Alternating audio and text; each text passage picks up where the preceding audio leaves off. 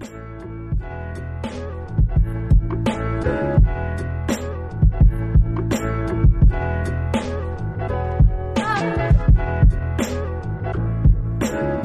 everybody, and uh, welcome to the Thing About It, an ongoing family conversation touching on a wide range of topics.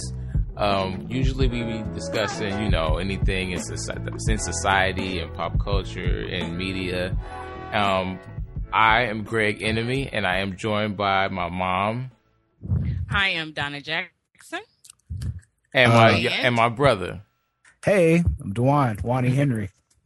Yeah. Um. So usually we just come in, um, kind of like in a, in a few different areas, but we all like to connect on online and just discuss some things. Um. So and we never really come in here with no like ideas or or any topics that we want to like tackle. We just kind of let the conversation go wherever it goes. So uh, I don't know, guys. Um. I didn't have anything particular to talk about. I don't know if you guys did. Wani? Um, I did just a little. bit.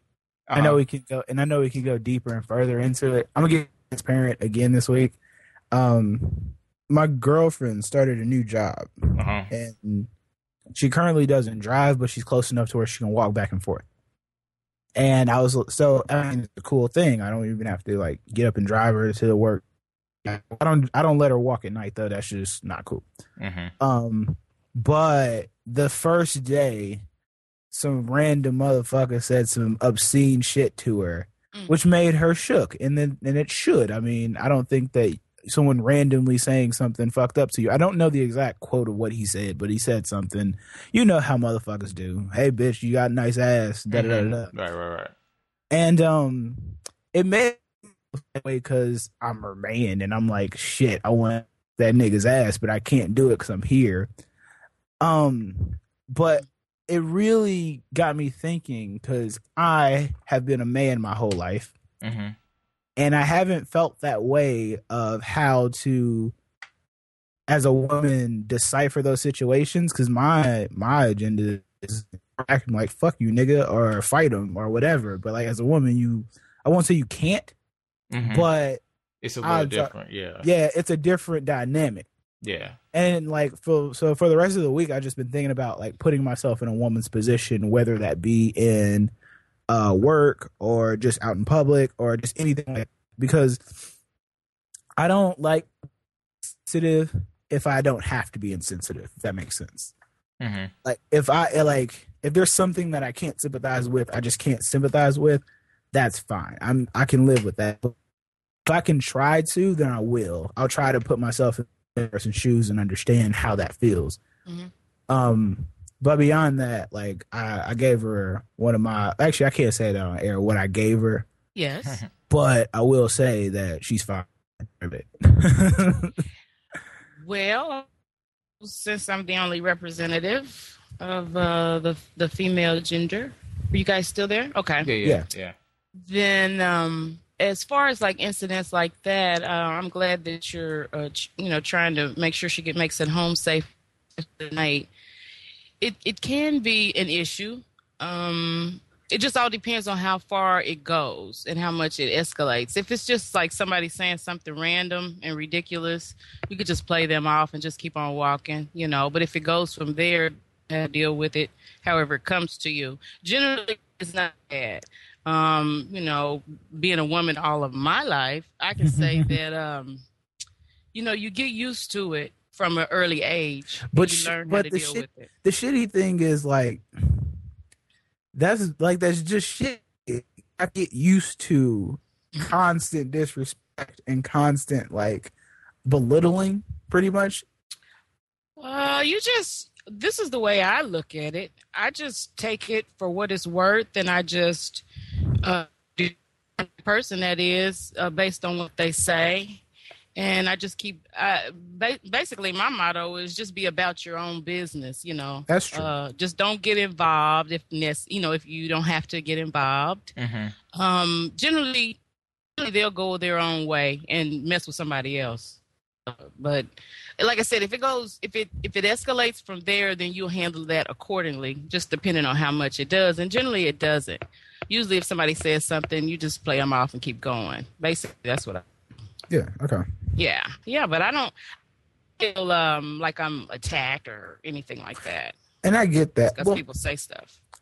well, I'll flip it. Then I'm gonna ask Greg. I'm gonna ask you a question, and then Yeah, I'll what's flip up? it around. What's up? Yeah, flip it. because in my shoes and in your shoes of having a girlfriend um when things like that do happen how do you feel about it Well, I don't know, man. Like it, I honestly, it's never really happened to me in a lot of ways. Uh, I don't know. So like, I've never really had to directly deal with that.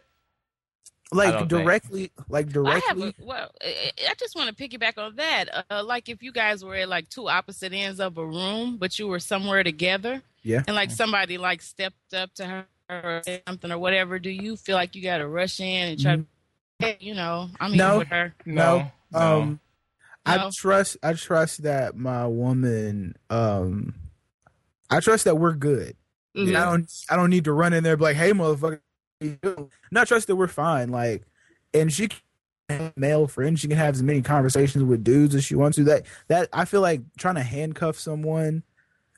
My mo- my motto when it comes to relationships is I'd rather lose a person because I was too relaxed than try to handcuff him down so hard and then I push and then I push them away Yeah, Mm. I feel that.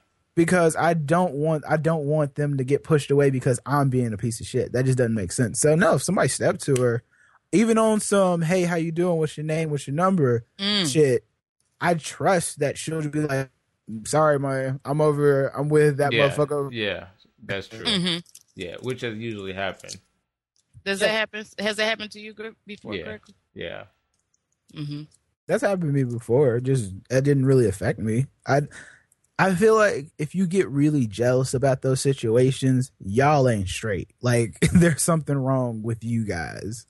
Cause if someone were to get jealous about like I talk to a lot of women. I have a lot I don't no, I won't say a lot. I have a select few female friends because I don't call that many people friends. right. But I have a select few people who are my friends who are females, and I can go over their houses, talk to them, go places with them, go out to eat with them, and there's nothing there. And that mm-hmm. and that's a agreement with you know, there's nothing there. I just actually enjoy people's company and their conversation. That's it.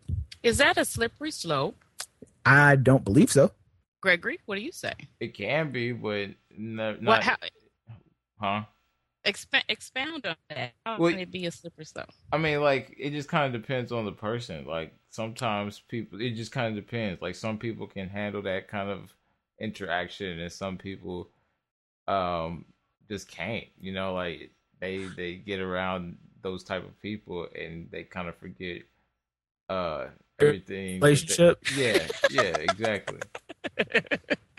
I like the reason why I just say like it's not well maybe okay maybe I'm being a little naive to the fact of a lot of people in this world cheat on their spouses and significant Yeah, others. yeah, The problem with it to me is that I have like in my head and I guess like in like we're good. Like Mhm. what happens elsewhere i like i love that she can go out and go do something with her friends or go out and go do this and go do that without me because i'd rather have I, I want us to both have full lives and then we have a full life together and then everything's great like both of our full of stuff as opposed to like the in the is full of all the stuff we do and then outside of each other we have nothing Mhm.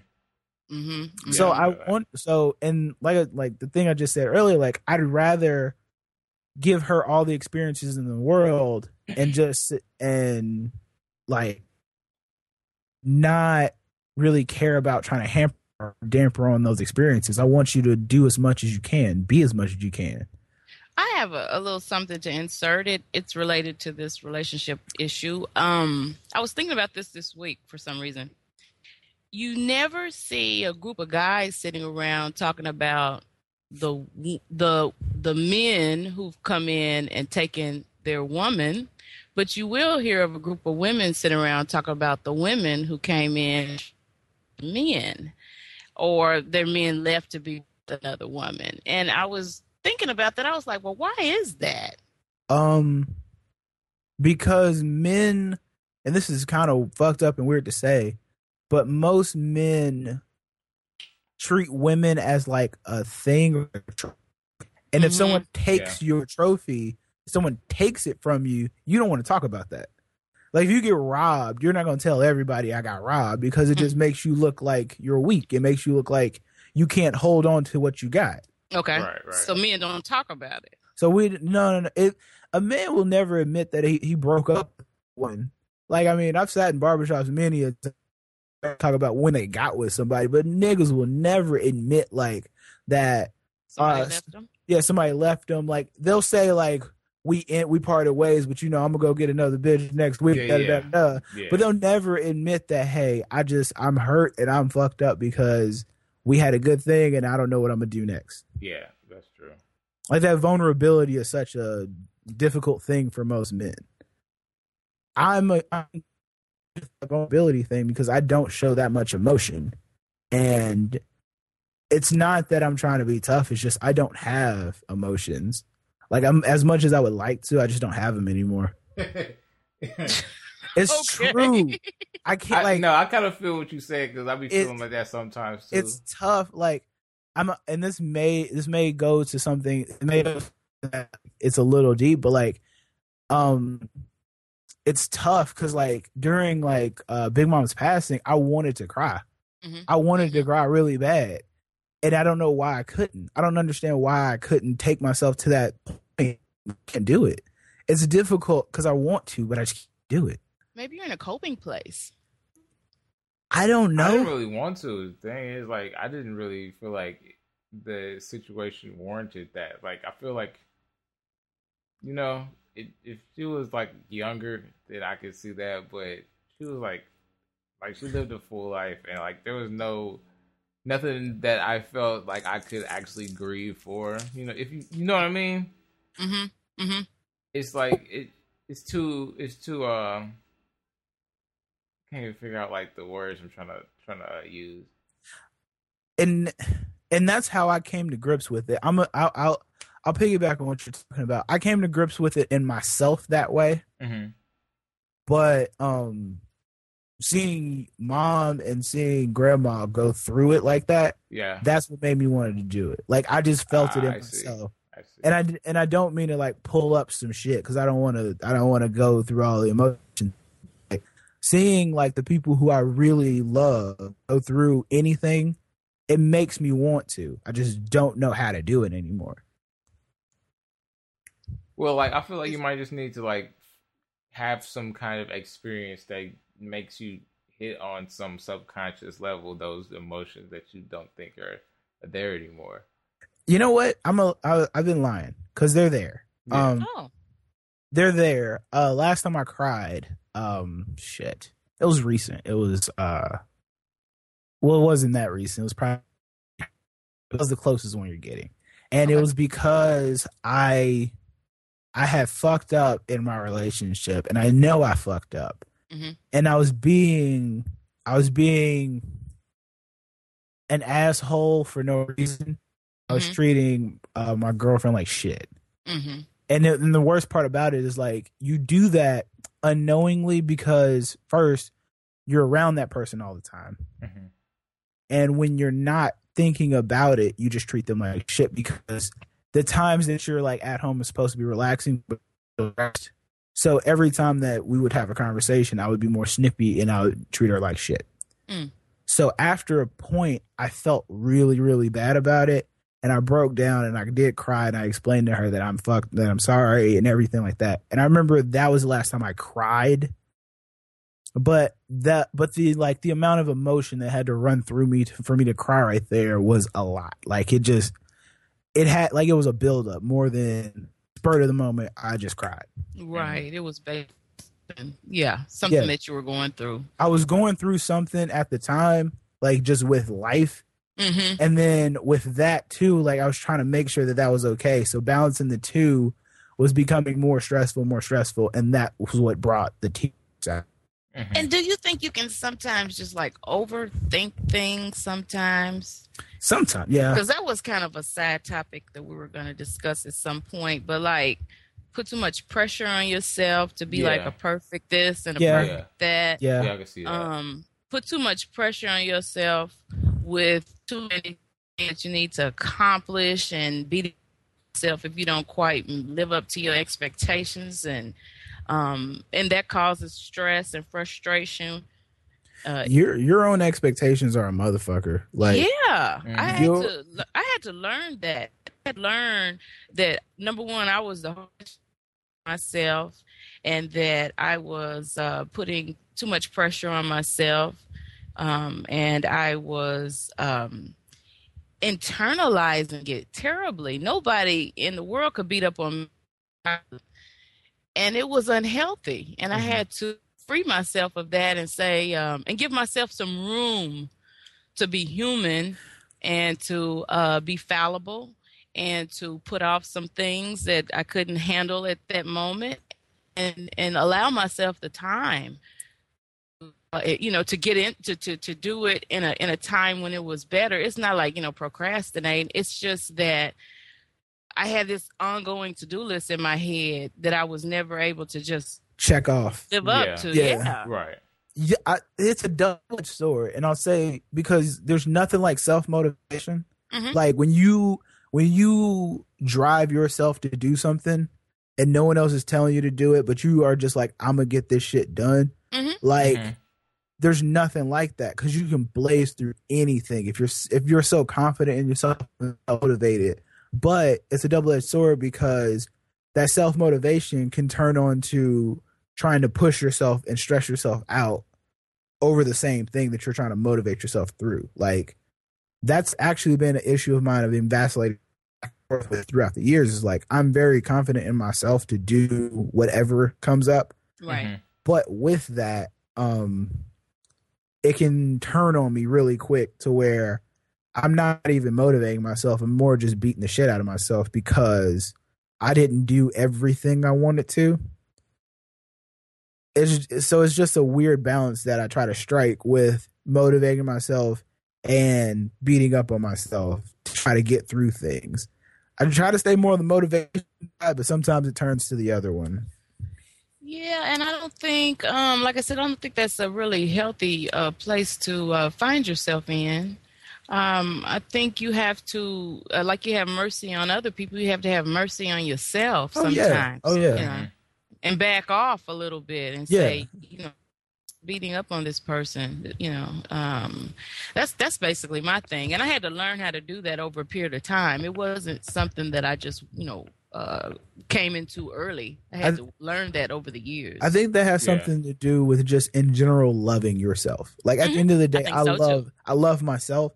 So I know when I'm not myself. Like well me and me will have a conversation Mm-hmm. and we'll sit down and be like, look, I know you tripping Chill out. Yeah. Yeah, yeah, I know you're You tripping right chill out. now. You need to Mhm. kind of, you know, break it down, back off, do whatever you gotta do, but Mhm. take some of the stress out. Like, Yeah. let Take a nap. yeah. Do whatever.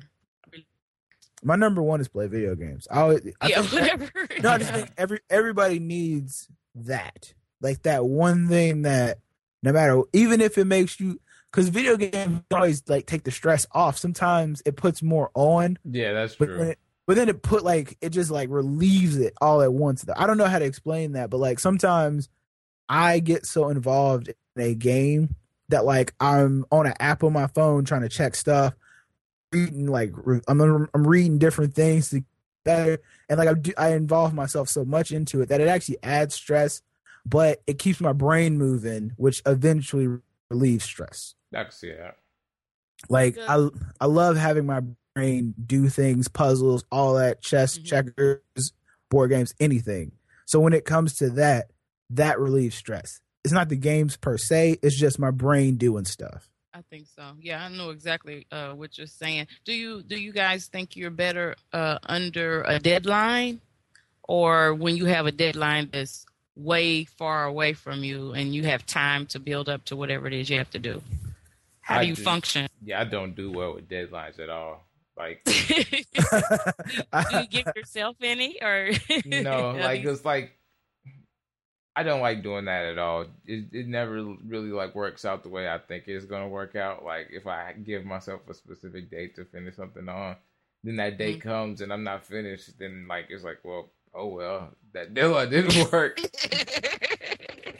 so, um, so so which which do you prefer when the deadline is like far out in you know in the future, or when it's like tomorrow? So Probably far in the future. Then I got. Oh, I'm gonna disagree, kind of, because I like when the deadline's far off, but I work better when it's close. Okay. Because my job, like every day uh, when I go to work, I have to meet like three deadlines. Like I have, I have to finish things by this certain time, this certain time, this certain time. Mm-hmm. And I work really good and efficient because I know I have to budget out each hour. So like this hour, I need to be doing this. If I'm not doing this, then I need to be doing this. Like my because my brain chunks it up like that. Mm-hmm. I like working like that. I well, let me back. I don't like it, but I work really efficient when I have deadlines. Mm-hmm. I don't necessarily like it. Like I like to have something where like we need to get this done by June, and I'm like, okay, I'll done June, and I can do that. But I work really, really good when I'm under the gun. Like get it done. Mm-hmm. I tend to do that too a lot, working under the gun. Um, I give myself maybe a few days out, but um, if the deadline is way in the future, I'll dilly dally around until yeah. it's a few days yeah. away. um, yeah, that's I, I because it's in the future. I think okay, since that deadline's way out there, I have other deadlines in between there. I, I have other things I could be doing in between there while I'm kind of thinking about that, but I'm yeah. not really putting my whole focus on it. Mm-hmm. Cause time is a motherfucker. Time runs fast. Man, Dude, you ain't lying. Oh my god. Yeah. Yeah, time is a mother. Like, I you only have so much time to budget. Like today, I was um, I still have to go to the gym today, and I um, and The Walking Dead comes on tonight. So like, I need to do things, but I'm making sure that I come here do this because mm-hmm. this is like this is. I was prioritizing my day. I was like, this is number one priority because I really want to do this. Mm-hmm. Yes and then everything else kind of fell in behind that and then certain things didn't fall through certain things did so we'll still have to figure it all out mm-hmm. but i still want to go to the gym today because you got to you got to get in there and grind i see that's sure. not my thing but i understand i see yeah that's not my thing but i did get some walking in today so that's that's that's fine. that see i believe that every that. it's not even the gym per se um actually what me I was talking to you about earlier is I don't believe that like you should just have a weight loss goal or a physique goal or anything goal when it comes mm-hmm. to working out or getting fit or living more healthy. Actually, I was like I changed how I eat and I'm just going to eat like this forever. I'm just going to eat better forever. I feel and I'm going yeah. to I'm going to constantly if I'm not in the gym every day, I'm gonna constantly be doing something just because I want to live. Like I just want to mm-hmm. live a long, good life. Mm-hmm. I like it. I like it. I think that's a good idea, and I'm glad you caught on early. And then if you ever veer away from it, then that'll be the standard that you'll always be trying to love to here on out. Yeah. So yeah, it's good that you exactly. established that in your life. Cause we black and heart disease. Shut up. real. I didn't know that. Straight up, man. Diabetes, all that stuff. yeah, it's, it's, real. So I gotta stay. I, I, gotta stay on the other side. That's smart, though. That is smart, and I think a lot of young people um, should try to uh, take that in consideration. Don't. yeah, it'll catch up with you if you don't. You know, but just do do what you can. Just yeah. do what you can. Do what you can, and don't be so hard on yourself. Once again, that's another thing. Um, when I started going to the gym and I like missed a day, mm-hmm. I just like feel so bad. Like I missed a school or something. Like I just felt so like bad myself. But then I was like, man, I ain't trying to be like no bodybuilder. I ain't trying to be like no on the front cover with like washboard abs or nothing. I'm just trying to live right. So I'll yeah, miss straight up miss one or two days a week and just be fine with. It. I wanted to sit at home and watch Netflix and do nothing, and that's fine. Which sounds wonderful. Yeah, exactly. Which sounds wonderful. Yeah, you have to go with the flow a little bit and um and just let things happen naturally. And I don't believe you should judge people for what they do. Like I love that you go walking. Go walking all the time. That's what you need. I do. you need to do something. Mm-hmm. I want you to do what you can and when you Mhm. can. We all ain't got the time to do everything. Like again, I barely have time to go to the gym tonight. I'm probably gonna be going at like ten or eleven hmm if I do go. But I if I can fit it in, then I will. But I just the culture of fitness is a, is very weird. The people who are fit don't bring people in, and the people who aren't fit Don't go in. don't go in. be embarrassed. Yeah. So like that, Yeah. and then there's a and there's a lot of middle ground in the world, not just America, but just like in the world, there's a lot of middle ground of you're not super fit, but you're not overweight, and you're Mhm. kind of sitting in the middle. hmm People in the middle don't know which way to go, and I to go see to the that. overweight side because it's easier. Yeah. It's a I lot could see that. easier to sit and eat or sit and do whatever and not go give yourself an hour, 15 minutes, 45 minutes. If I go by myself, it'll take me 15, 20, 30 minutes to just knock out a workout real quick. hmm And it's not even that much of my day for trying to um, make my life healthier. So I I just believe like fitness shouldn't be a chore. It should just be like it should be another thing. It should be brushing your teeth, washing your face, Yeah. uh, just running for a little bit. Like it should just be part of your day. So, Gregory, did you get out today? Oh man, well, I usually get out a lot. Like yesterday, um, I walked around quite a bit, you know, because I just Mm-hmm. walked to the grocery stores and walked to like the butcher shop and walked to like just like little stores around the area a lot. So And see, that's go- good enough. yeah, and I usually like walk to and from work. So Mhm. I'm I'm pretty much walking like every day for the most part. Yeah, like, and that's another like that's good enough. Like, it doesn't have to be an hour a day lifting weights. You could do that as long as you're trying to stay active and trying to stay moving. Mhm. That's what life is all about. I think so too, because there's so many chance occurrences Yeah, that uh, happen uh, that you you weren't aware of or you didn't know what's going to happen, and it's kind of fun and it's, it's wonderful to interact too Mm-hmm. Uh, with people. So I do that all the I do that all day. That's part of my job anyway. But but yeah, interacting with people and and just kind of you know shooting the breeze and and and enjoying those interactions. I think that's what makes uh, the day go by, and that that's what makes things enjoyable for me personally. chance encounters. I don't like them. You don't? um, I like it. It feels like you're on stage in a way. It feels Well, like yeah, it's is really tight, man. I had No, a well, chance well- encounter recently, and it was pretty cool.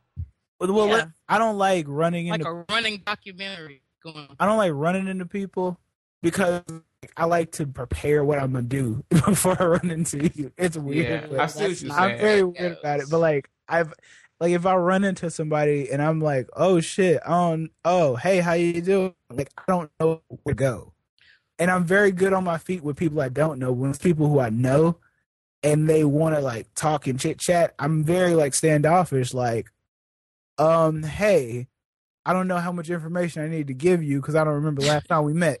So I I have a thing with that. I have a I have a thing. I've, al- I've often wanted to ask this question. go. When you're in the grocery store and you see somebody you haven't seen in a long time, and you say, "Hey, hey, how you doing? What's going on?" Everybody like, "Oh, everything's cool." Blah blah blah. And then once you're done doing that thing, then you Mm-hmm. just want to shop, and it's like you don't want to see them anymore in the And you keep store. like you keep like seeing them in different aisles and stuff. And and you you don't want to see them. kinda Why like- is that? Okay, wait, Oh. What is Wait, the wait. thing that makes you not want to see them? wait. I'm gonna explain this. Okay, first, Please, in please. that first in that encounter, I would not say shit. well, you have to say No, hi. no, no. I wouldn't. They would have to say hi to me, or I would act like I don't know who the fuck they are. Let's just like I would like I wouldn't. I see people who I've known from high school all the time, and I'm like, oh, that motherfucker. I know them. I'm not gonna talk to him. I so just do don't you feel. try to duck behind the uh, cereal aisle? No. or what? No, I don't try to duck. Um, if they see me, they can enter. They can talk to me, but I don't. I don't start that conversation because it's kind of um, it's a weird um. What is that? Well, no, it's kind of a, like it's a weird uh, uh, humbling thing that I do. I Mhm. don't believe that they know who I am. Like I don't believe that y'all remember me like that. I So be because- trying to do that too. Yeah. yeah, like I mean, and it's it's a it's a like it's kind of like a humble brag. Like I don't think that you know who I am anymore, or I don't think that you remember me. And then if they do, I'm like, oh shit, hey, Okay, so let me ask you guys this. So, in, in the scenario that I laid Now- out there, now- does does everybody feel awkward after you get do, get done with your hellos and and not want to see them anymore? Because that's how I feel. Yeah. Yeah. What about you, extent. Gregory? Yeah, to an extent, I guess. Um, Why but is that? Like, if you see them in the produce section and you say your hellos, and then when you get to the frozen food and you see them at the end of the aisle, you're like, oh, I don't want to see them no more. what is that? I don't know. You because you because you came to the grocery store alone hmm and then by default you have someone there who you know and it's kind of weird like because you came alone and Mm-hmm. then you leave i won't say leave uh together but because you're like when i go grocery shopping when i'm by myself i usually have my headphones on or something and i'm just kind of doing my thing. I don't really Mhm. need i work i've worked in grocery stores so i don't need help finding shit. I know. Mhm. um so i'm usually doing my thing and i'm by myself and then the only person i really talk to is like the cashier at the end and i shoot the shit whatever. But so when I come in and then I see someone else who I know, it just makes it like it just makes it weird because now I'm I'm like people know that I'm here. Mm. I don't is know it like why. an etiquette thing? Is it a is it a is it a social etiquette thing where you're trying to not be rude and, and, and you're not really interested in having a long interaction? You came for something else, and it just feels like oh, I just want to leave. I, I you know I don't know what that is. I don't I haven't identified it. Yeah, yet. I don't know what that is either, but that's an interesting phenomenon. Just, yeah. I'm telling you, I hate it. I don't know why. But you know what? On the other spectrum, someone loves it. Like someone loves running into people. It has to be someone out there who like every time they see somebody, they run into them and give them a hug and a, and a handshake and everything. Because I know mad people who do that. No, yeah. I don't. I don't mind uh, running into people. I just don't want to have to keep the conversation going all throughout the store. Yeah, or I whatever. feel. I know what you mean. Yeah, I definitely know what you mean. Yeah, it's just a weird thing. You just want to like disappear. You want them to disappear so you can go on ahead and do what you came to do. You know, I don't know what that is, but it's just it's just an awkward social moment. I don't know why I brought it up, but but yes, it, I thought it fit the conversation at some point.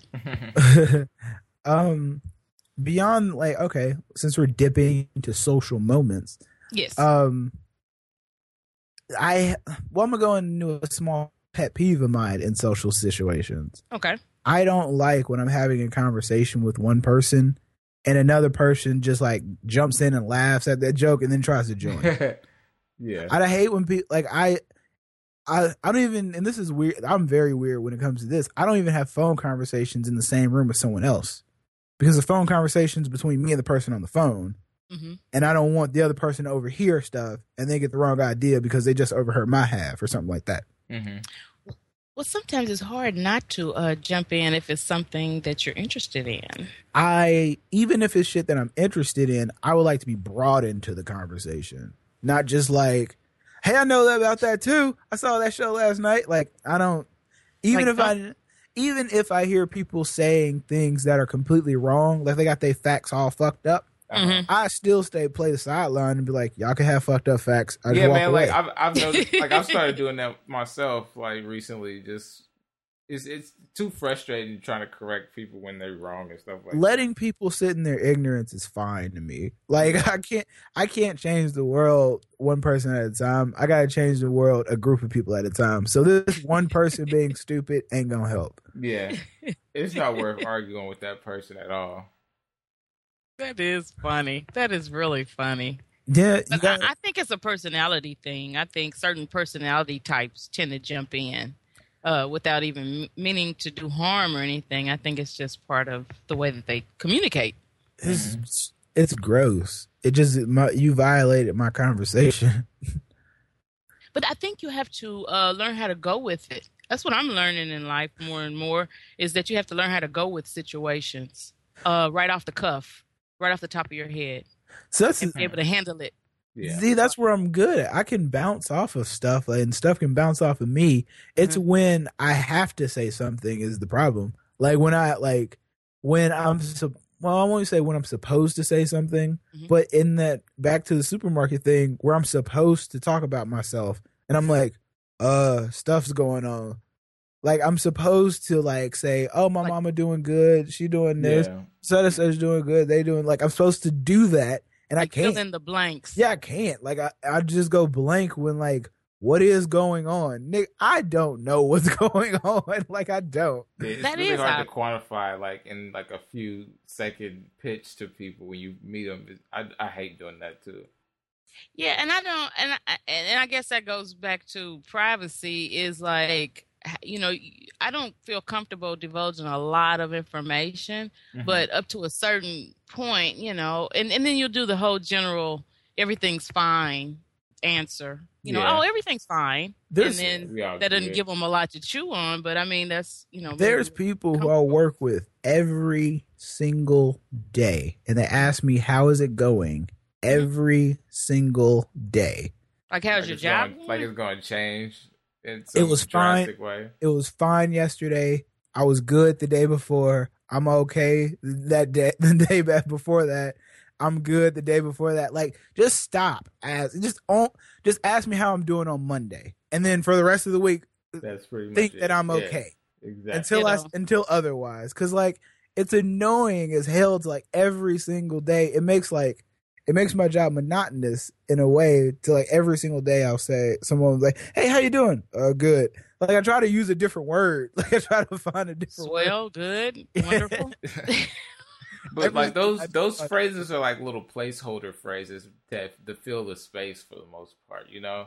Even I though, think so. but here's I the think thing. so. even though during this week I had like I've gone through a couple different things that felt like shit, and I was just like, oh, I don't want to be here today. Sucks. I hate work. Someone goes, hey, how you doing? I'm fine.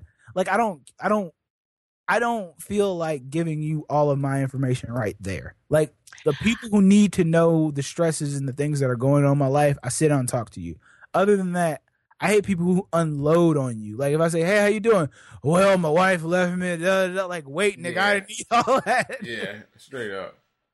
And I and I, for some reason I think it, it is giving away some of your power when you divulge too much. And maybe that's just me. I, I just feel like it, it like people can use stuff against you. I don't know why I feel that way, but No, I believe that completely. yeah, people I mean- will say, "Remember that time you said Oh, yeah, this?" And I'm like, "Oh, don't, No, don't, don't- or- you don't need to know." So therefore, you can never use it against me. Or just on the on a. I, that's why I don't give people positive or negative things. Like I don't. This is actually this goes back to what we talked about last week on how I don't like um posting things on social media, hmm having a lot of pictures um of me and my girl because and God forbid, but what if things go south and then everybody in the world has to remind me that we broke up?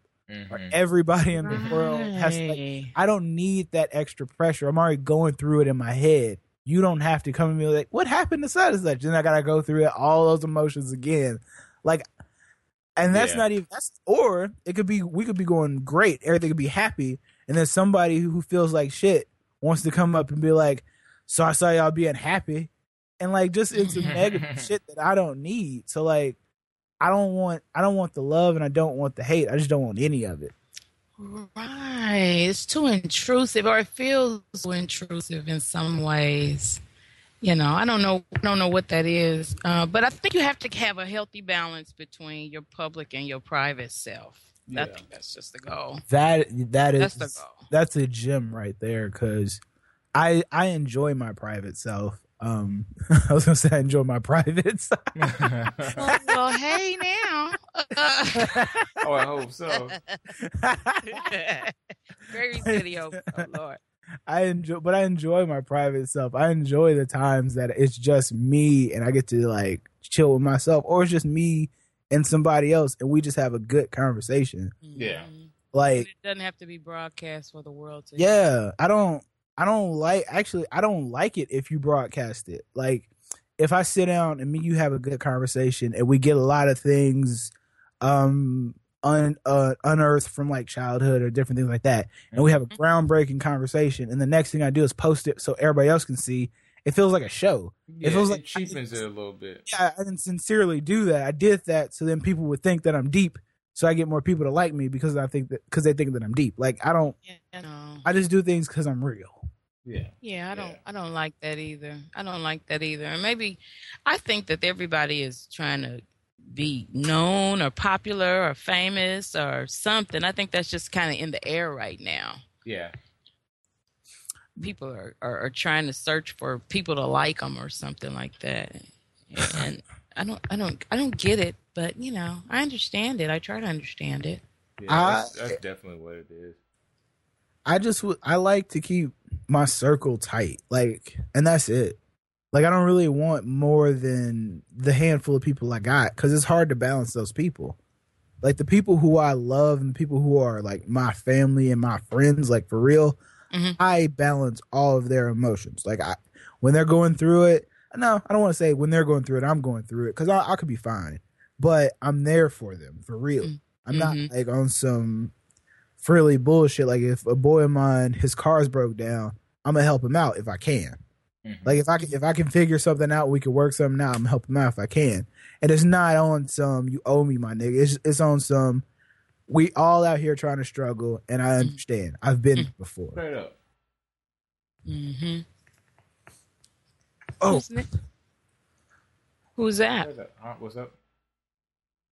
then, um, mom, actually, let's let's let's bounce this around. What is a social pet peeve of yours? A social pet peeve of mine? Uh, I think it goes back to what I said, prying. People who pry. People who Uh, know your shit. Yeah, people who pry a little bit too much. Um, for me personally, I mean, a lot of people probably don't have a problem with it, but um, I get uncomfortable. I think if people pry a little bit too much for me, and um, I just try to cut it off at a certain point, and hopefully that's enough Yeah. for them. It's definitely enough for me, but I hope you know. Hopefully, it's enough for them. Do do you think that they have some sort of ulterior motive with your information? I think people just like to know dirt so they can I don't really think it's spread ever it that. around. Yeah, like it's. I think people just are curious, and it just kind of drifts into other aspects of their of things that they want to know. They like want to know a lot of stuff about people that Mhm. they're they're close to. I, but I don't. I don't know how malicious it ever malicious it ever is. See, People just need conversation fodder Yeah. to, to to chew on, and then they say, "Well, you know, I heard about Donna, and this is this is going on, and da da Yeah. da." But see, if I never give you anything, you really don't have too much to chew on, you know. that's but that's a weird thing because I never talk about other people to other people.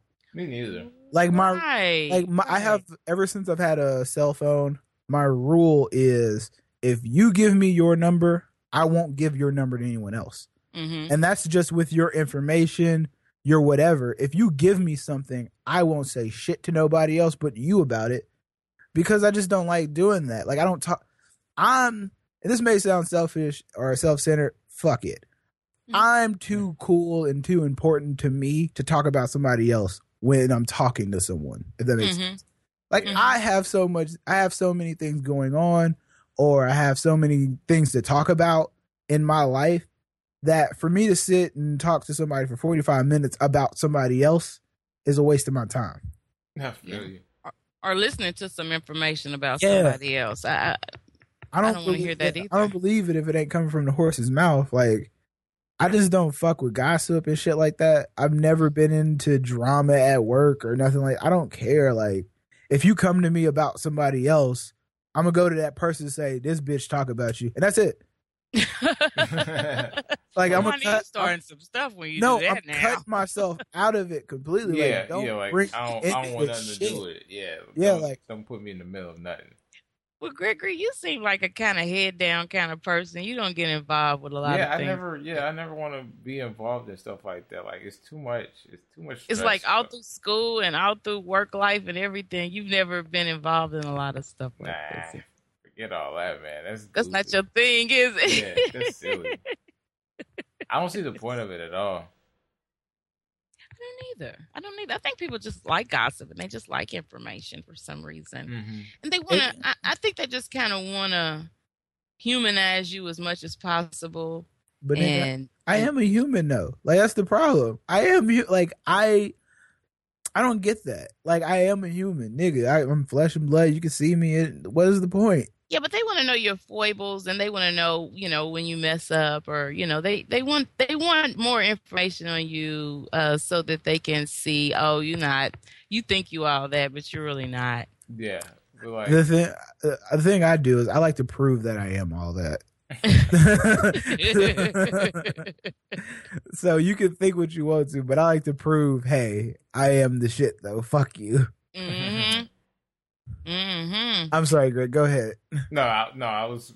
Yeah, that's pretty much all I was gonna say. Bam. Like I don't. If you say if you try to find a fault, I will go out of my way to show you that that's not a fault of mine. Like there's not many. It could be a fault. I, I can I can have faults. I have Oh no, I'm not. No, that was gonna say I, I don't have like. There's not many things that I consider myself like bad at, and if I'm not bad at it, I mean, if I'm not good at it, I can get good at it. Yeah, I'm Well, a- I have a I have something to add here. I was wondering Go. how good are you guys at taking criticism? Very. really, yeah, pretty good. Gregory, Yeah. pretty good. Mm-hmm. I'm. well, I- um, 'cause, like- I've- go ahead. Uh, because it's I it's I think it's a thing about uh kind of I think what we were talking about last last week too. Um, people's inability to remove their emotions from things like and you know you know what I mean like whenever there's something that happens and they just make a gut reaction to it. Like I Yeah. feel like things like criticisms or when people want to like make a uh like a distinction about a person like they kind of want to put them in a box and stuff people get angry about stuff like that Yeah. because they bring in too much emotion into it and that's just something that i don't really do in in those kind of situations So when somebody, if somebody comes to you and say, "Hey, man, you did this wrong, you messed up or something," then it doesn't make you feel it- bad. no like i use that more as like what it should be used for like as a as a um learning experience like It a chance to depends. figure out what you like how you can improve upon stuff It depends on what that criticism is, Mhm. and the reason It- why I say that is, if the criticism is valid, hmm then I'll take it and I'll chew on it and I'll ingest it. But Does if it the make you feel bad? That's what I want to know. No. Um, what people say about me or to me doesn't really affect my emotions unless you know me like that. Like if you're a random person, you can't get me to shake. But if you're someone who knows me, Mhm. um, there's a level of betrayal if you say something fucked up to me. Not criticism, just if you were to say something that's really detrimental to me, like you say something about me. I don't know what exactly because I'm very I'm a hard nut to crack, but I don't know Right. what exactly you could do or say to get me to crack.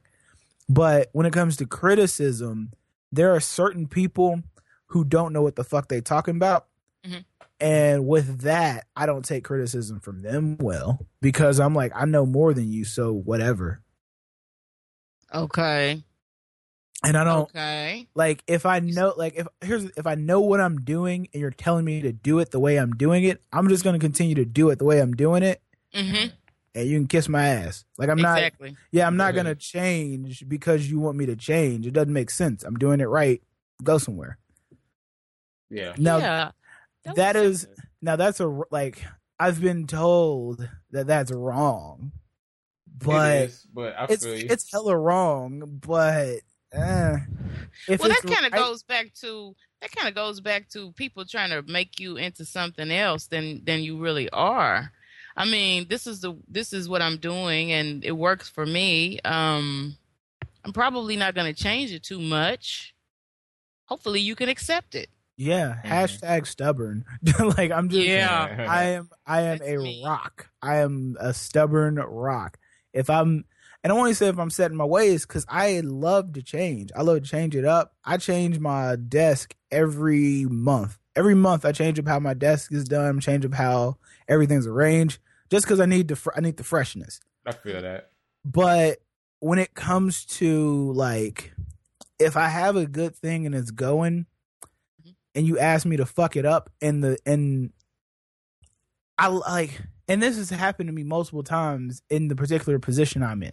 They've they asked me to change something. I change it. The numbers go down. I go back to what I was doing. The numbers go up. I'm like, look, I know what I'm doing. Can you Yeah. just trust can you just trust me this one time like every time i'm asked to change something my numbers go down everything looks like shit We get done. We don't get done on time. All these other things. But if I just go, hey, I'm gonna do it my motherfucking way. I'm gonna go back to what I know how to do. I do it right. The numbers go right back up to where they were, and everything is fine. That those are the times that I don't take criticism well because you're not telling me the right thing. Mm.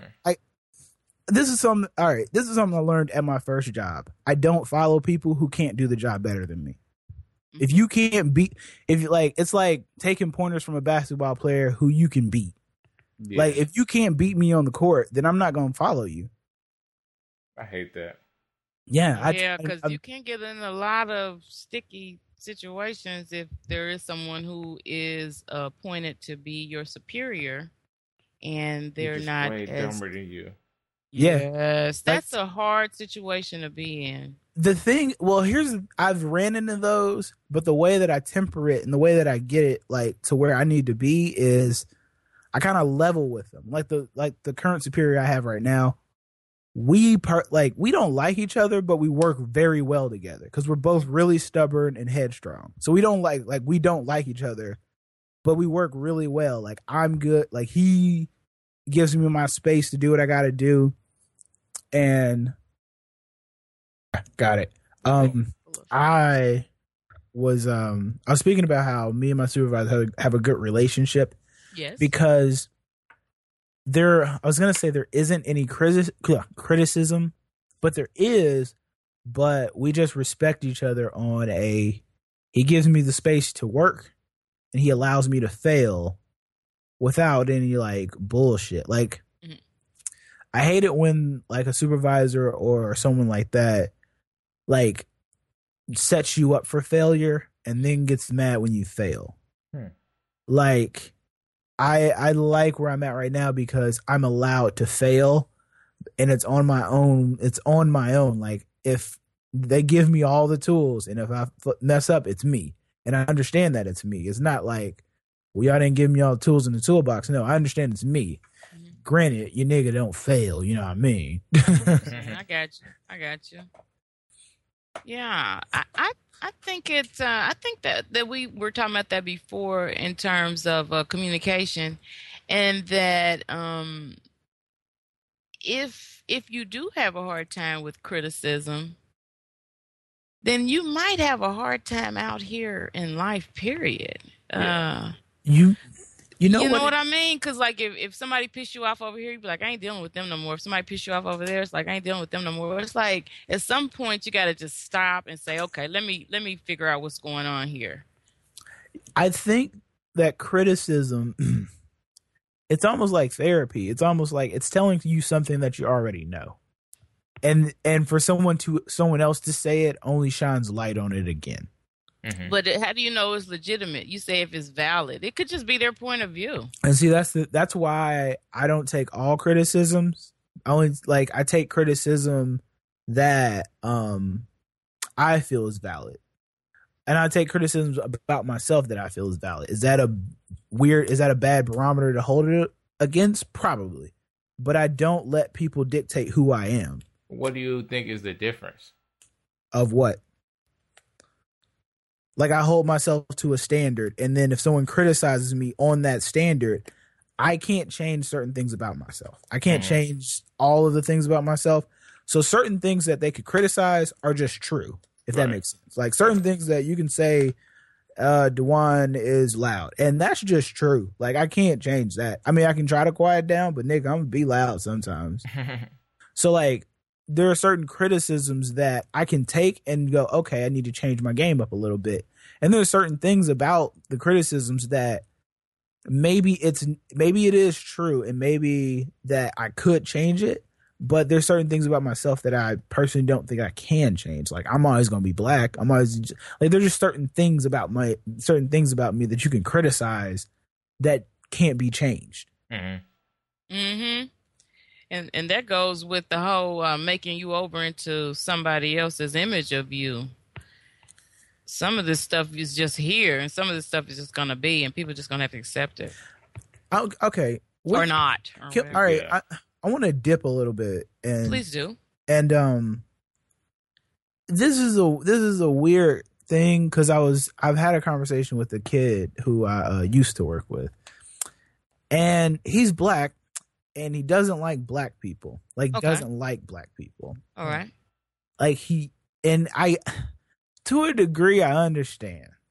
Like I don't really fuck with niggas like that. Like I have nigga friends and I know niggas, but I don't fuck with them like that. But Mhm. in general, to cut off black people is a little much. It's a little rash to me. I again, like I said, I I I just don't understand not liking what you are or Well, or, see- or or seeing black people and not understanding them. So his reasoning behind it is that um I don't know, it's very racist. Like it's very racist. It's that black people are all the loud, brash, all that shit. hmm And I get that. Like I'm not gonna lie and act like a, a handful of us are not.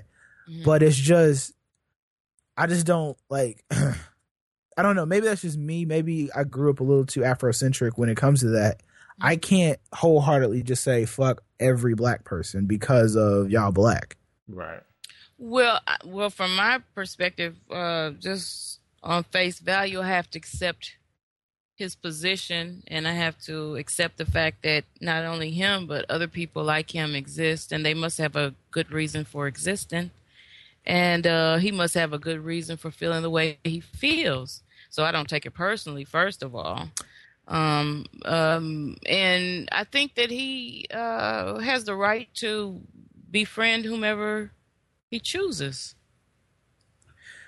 And and I'm not right? I'm I not mean, Yeah, am I yeah. wrong? I'm not No, crit- I, I'm right. not I'm not being critical of him because of the stance. And are you I'm trying not- to make him into something that you want him to be? No, no, no, no, no. I'm not. I'm not. I'm not being critical of. I'm not being critical to him because of the stands. Like I Mhm. don't like black people because Mhm. again, like I, I don't really fuck with niggas like that either. But I don't like the stance. I don't like saying I don't like a type of person. Yeah. I can say like I can say I don't like a type. I don't. I, can, I don't like a flavor of Kool Aid. But there's facts behind that. Taste. I don't like the taste of it. And no matter where you get it, it's gonna always taste like that. But I don't like the. I don't like the sentiment of I don't like this thing or this person because they fall under this category. because their mm-hmm. skin But- is brown. Whether there be a white person not liking black people, whether it be a black person not liking black people, it doesn't matter. That's why this this this particular case opened like made me think it doesn't matter who you are. Mhm. All that matters is you don't like me because I'm me. And the thing is, me and the That's kid are fine. and the thing is me and the kid are cool. Like it's not like so he's really Well, how, well, he just negated himself. Go I- ahead. I know, but Yeah. we're, like, we're, we're cool. Like he contradicted himself because I, as much as like as as much as of, of me as I am, like I um we're cool. We don't have any issues. I wouldn't. I don't consider many people friends, but I don't have any ill will towards them. It was just the statement originally made me go, "Well, fuck you too, then, nigga." Like I just don't like people who don't like me because I'm me. Okay, Right. Gregory, what do you say? What say you?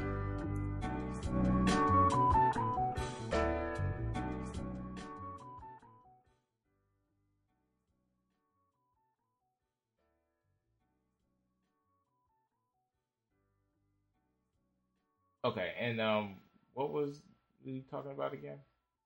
The the um the question on the floor was how do you feel about the young man that Dewan described and his feelings toward black people?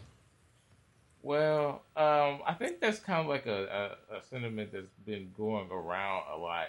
Um, I, I I saw something recently um, that deals with like black kids that grew up in the suburbs and how they can't really connect with a lot of the I guess stereotypically black things that you know a lot of other people get like the references and Quote quote unquote urban cultures. yeah, yeah. Um, Mhm, so like mhm. they kind of, I guess, I would, I would assume grow up with a resentment toward that kind of stuff in a lot of ways. Or alienation Yeah. from it? Yeah. So that might. on on a way I get it because we like I was we were a coin flip away from just growing up in the suburbs. Mhm. Mhm. like we were we were right on the cusp of it and i'm glad that we got to live both lives um it worked like it helps me so much when it comes to being able to type like walk on the tightrope there but um i don't like i don't know man like i get it but then it makes me go like well fuck y'all then because those are my people too like when i go Yeah. in the city and i go deep in the city i go to uh jim's fat burger and shit like that like them is my people too I'm not gonna I'm not gonna act Diddy on them. Like it just it don't make sense to me. And I'm like I've always uh, this is something that I try to do. I try to speak for myself at the moment that I am right now, at the age that I am right now. So this shit is subject to change, but just how I feel about it. Like, well, fuck you too. Mhm. I, I like So you take it personally?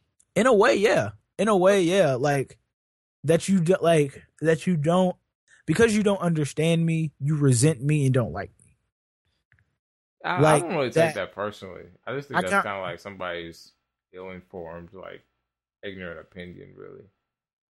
That's And, and he's talking about a group, that's Yeah. the that's the uh, part and that you're I a part of that group. that's the part that I take personally is that because you don't understand me, you just say fuck it. Like I don't like that. I don't like to be lumped into anything. So Mhm. I take offense to it in a way like if you just be for this one little thing or just because of something that you don't understand, you don't like me, that's some bullshit and you're a bad person for it. It doesn't matter who you are, you're just not a good person for doing that. And Mhm. then you probably wouldn't want to be friends with him anyway. yeah. But that's if he the was that close minded, I mean, But that's the point. He's an okay person. It's just when I It's- like how that came off, I was like, "What the fuck do you mean?" Like, I he's don't. black. First of all, I forgot. Is he black? Okay. But like, the problem was that he's a cool person. Like, I just don't get making that big of a leap because of you had some bad experiences, or not even some bad experiences because I don't know his life, but. me and him became cool. We became friends. We chit chat all the time. Like it's not even like a big deal. But just that initial thing made me go, okay, that's weird, but okay. hmm It's I don't know. It I don't see like I don't see it as I like the the initial the initial thing. I don't see it as he doesn't like black people and he's black. I see it as you don't like a certain person for anything. So you maybe don't like Hispanics because of this. You maybe don't like this person because of this. But I don't see people as that. I see people as people most of the time. As individuals, Yeah. Now I'm not. I don't want to do the whole. I don't see color, nigga. Of course I do. Yeah. Like of course I do. I know how to approach people. I know how to approach if I see a group of niggas. I'm like, hey, what's happening, nigga? What you need? My nigga, blah blah blah blah blah blah blah. If I see a group of um white high school girls, I'm gonna say, hey, hello, how are you doing? And the reason, and it's not even, and then the thing is, a lot of people look at me crazy, but it's not even for like because they won't understand it. It's just I'm speaking to you in a language that you feel comfortable in. I feel you. Yeah. Well, I just well, well for me, I just speak to everybody.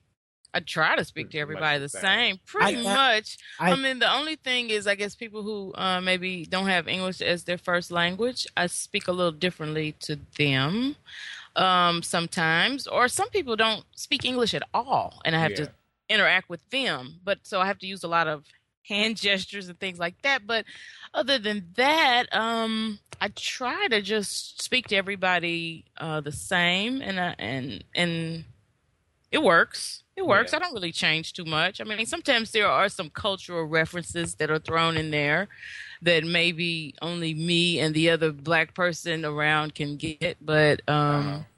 but other than that, you know, I think I'm pretty comfortable talking to anybody. So yeah. far. Yeah, I would have So to far. agree.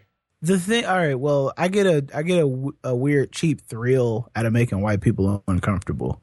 Why? I, it's fun. Like it's Like really, what? it's really fun. Um, uh, the other day I was at work and I was listening, um, on my, uh, on my iPod. I was listening to a couple speeches from Million Man March, Mhm. and um, I was just doing my thing, doing whatever. And some guy came up to me and like started trying to get my attention about something else. And I was like, "Look, white man, I'm trying to listen to the Million Man March," and he looked, like, he looked real weird. Like, he looked like crazy at me, and I was just like, "I'm fucking with you," but whatever. I just like making him feel uncomfortable. Like anything that you say, like, and the, and it's funny because you can do it with anything. If you say anything about trying to empower yourself as a black person, white people feel uncomfortable about it. Uh, But is it a real fear or is it just some inner inner? I don't know. Yeah. No, I don't think it's a fear. I just think it's a discomfort. Like they don't know how to react to it. Right. Like I um um they don't they just don't know how to react to someone saying well a black person saying I'm black and I like being it. They don't know how to react. yeah. I wonder. Yeah, what is it? Is it um like it's an inner group thing, and so you're not included, and so this ain't got nothing to do with you. Like you black, you you know you're not black, you wouldn't understand. I heard that before. You know stuff like that. Right. Um, um, I don't know. I don't. Well, no, I do see color. I can't say I don't see color, but um, I just try to. I just try to deal with everybody according to what it is that they need from me or whatever it is they're asking of me, True. um, rather than divide everybody up into groups. I mean, there are some distinctions about people in groups, and those are what we call stereotypes or whatever. But uh, other than that, I just I just deal with everybody straight up. What's going on? You know, hey, Yeah. what's up? yeah. that's- Without a lot of without a lot of pretense that I'm bringing to the conversation. Mhm. Yeah, I think that's because I think that hinders conversation. Yeah, it, it just hinders communication when you're when someone walks up to you and they look a certain way. If they're wearing headgear associated with being Muslim, or if they're wearing natural afro associated with being black. I mean, if you're gonna preload yourself with like all of these connotations and you know stuff uh, about them, and you haven't really met them yet, I mean, I think that you're kind of cutting yourself off a little bit. Yeah, and you And- kind of uh, ruining your your how It- expansive your definition of a person or a type of people can be. Like a lot of Yeah. times, we just lump certain like a particular characteristic onto a particular group of people, and we just kind of label them as just that without realizing how diverse they could actually be. which is so fun Yeah. uh, when you get a chance to interact and you realize that they have some of the same issues that you have and um, like even for the women who shop at our store who are muslim a lot of times the ones who cover themselves a lot I often wonder. I was like, well, can they even wear these clothes, or do they have to have special clothes, or do they go to places that you know Mhm. make things for them? But they actually do. They, you know, a lot of them shop in regular stores and everything, and um, so I'm I'm often trying to find out as much about people and their customs or their habits, Mhm. uh, so that I can better serve them. So that not so that I don't offend them, because if I would offend them, it would just be purely out of my own ignorance. It wouldn't be purposeful. Right. But I, I'm just trying to learn the the habits and some of the particulars about the different ethnic groups that I work with uh, to to better serve them. But as far as like um, speaking to them in a particular way or anything, I, I couldn't No. do that. That would be too hard. I meet No. too many different people. all Yeah, I, I mean, Yeah. yeah, I'd, I'd have to change myself and be a robot every I'd have five to minutes. do that a lot. Um, no, well, like I only really actually the funny thing is I only like split it up when I see nigga black people because I know because I'm not gonna go in there with the happy nice shit because they don't want to hear that shit. I don't care. I Uh, don't care what they want to hear. I think my position is I'm going to give you me, and you're going to have to deal with it. uh, that makes sense. You know what I'm saying? I'm not to give You know, you okay. the kind of me that you want. I'm to give you the kind of me that I am. Actually, you know you just funny? have to deal with it. it's the other way around. Mm. I bullshit everybody else but them. When it comes to when it comes to just like some niggas in the store, and I'm like, hey, what's happening? Like that's me. Hmm But everybody else, I bullshit them with the hey, how you doing? Because I don't like I don't really feel like going through with the rah rah with everybody else. But like if it's some people who like they looking for this, I'm like, oh, I got you, pimp is over here. Like Mhm. that's pretty. Actually, I do that. I do that with most young people, and I do Mhm. that with most black people. Mhm. A lot of if you're older and shit, I don't feel like going through all that shit. But if you're young and shit, and I'll be like, I'm like, oh, okay, I got you, pimp. Don't worry about it. So you Like- get, you give everybody else like a generic. Whatever. Yeah. And then I level with people who I can level with. Yeah. I, yeah. Okay. Okay. Gregory, your thoughts? I mean, yeah, that's kind of. I mean, I usually try to speak to everybody the same way, but usually it ends up like what Wani was saying. Like you kind of have to know who you're talking to in Mhm. a lot of ways, and and and go from there.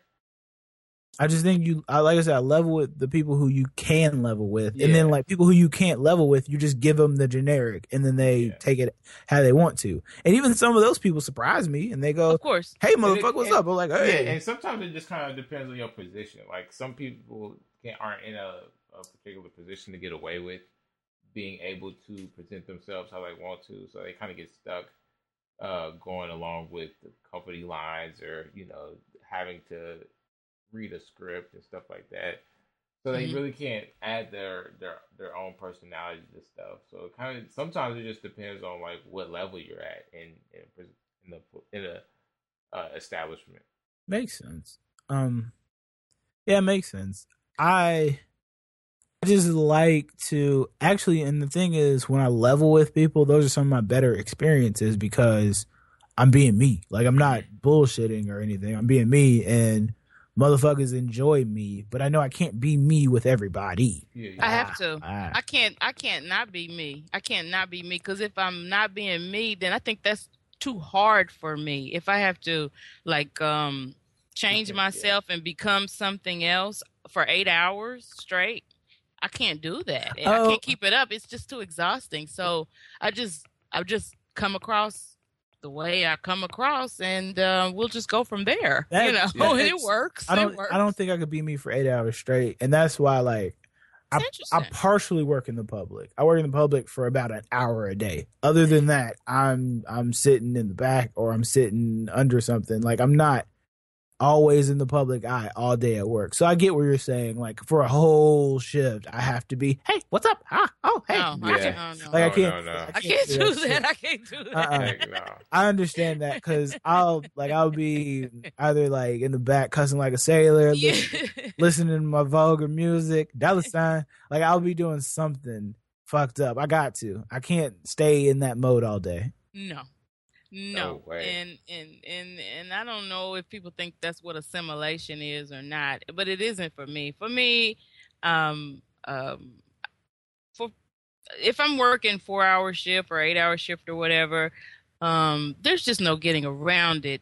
I I interact with people and they tell me about their lives and things going on and we just chit chat and maybe it's because most of my customers are female and I'm a woman and so maybe we connect on that level rather Mhm. than a racial or ethnic or whatever, you know, just on a, a level of being a mom and things like that or being a wife. And um and so maybe maybe we connect on that level and that works. It works. Yeah, I can see It that. works well. Yeah, it works. Yeah, we just have a good time. I have a good. I think I have more fun than uh, any of my uh, coworkers. Shit. I think I do. I make it. I do that on purpose. I I- make Yeah. fun. Yeah, we were I- talking about that. I um when I know I'm going into something that I quote unquote won't like or cuz I don't think I like work like that. Mhm. I don't I don't think I if I didn't work, I don't think I know what I'd do with myself. But I don't love work like that. So when I go to work, I do things that make me happy while I'm there. Right. Whether it's Yeah. like listen to a song I really like or just anything that I can do to make that day better, I try. hmm That's what I do. I try. I really do. And um, as I, you know, at the end of the day, um, I've generally had a pretty good experience um, every time because I try to put myself into it as much as possible, Yeah. and and not walk around uh, like, dang, I don't want to be here. I could be at home. I could be chilling. So I just try to put myself into it as much as possible, Yeah. and uh, generally it works out uh, pretty well. I think, like I said, I think I have more fun than anybody. Well, that's interesting. Uh, like, be, I like this. I like this segue into this topic because I was recently listening to this one podcast um, Mhm. called On Being, and they had this uh, lady. I want to say her name was uh, something Langer, like uh, I can't remember her name, like Edith Langer or something like that. Ellen, I was gonna say Ellen was- Langer. Ellen oh. Langer was her name. Um, I was say I was gonna say Emily Langer just because that sound good. Yeah, her name was Ellen Langer. Uh, she was talking about uh, how people can change their minds about certain things that they're going through by just kind of like refocusing and being more mindful of it. Like uh, a lot of people have jobs that they kind of hate and stuff like that, but they can do something about like how they feel about it by you know trying to be more mindful and in the moment and trying to like figure out how they can make it fun for themselves and just like the idea of reframing uh, a thing can really change how you feel about it I think it's um, one of the things when you walk through the door uh, at the beginning of your shift. I think that if you have a lot of resistance and a lot of apprehension and a lot of tension and a lot of I hope this person don't say nothing to me today and just a whole lot of negative things going on with you, I think that um if you don't find a way to handle that, deal with it, compartmentalize it, neutralize it, then it's going to color everything you do. yeah. And I think that you become uptight and you if you have a public type of job like I do, then you don't interact well because you got all this other stuff going on in your head and I don't I don't think it serves you or your job well. And I don't I think you can't you can't do a really good job when you're harboring so many negative thoughts. But Mhm. a thing a thing that I do, and I got this from another podcast, um, is I don't uh when I wake up, I don't look at anything that alters my mood.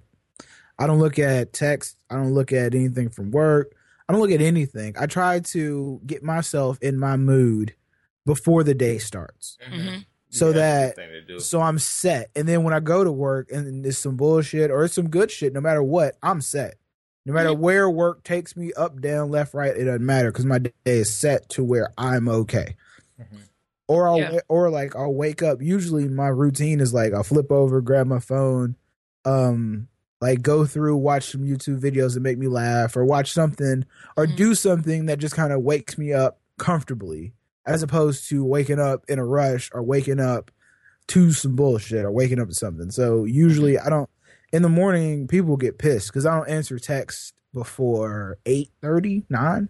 Mhm. I, I won't. sounds I, good. I won't answer your text until about 10 Mhm. unless it's like urgent. Nigga, call me. Then right right try- But I don't answer. I don't answer phone calls or texts before like eight or nine. I just don't do it. I don't like. I don't want you to set my day off.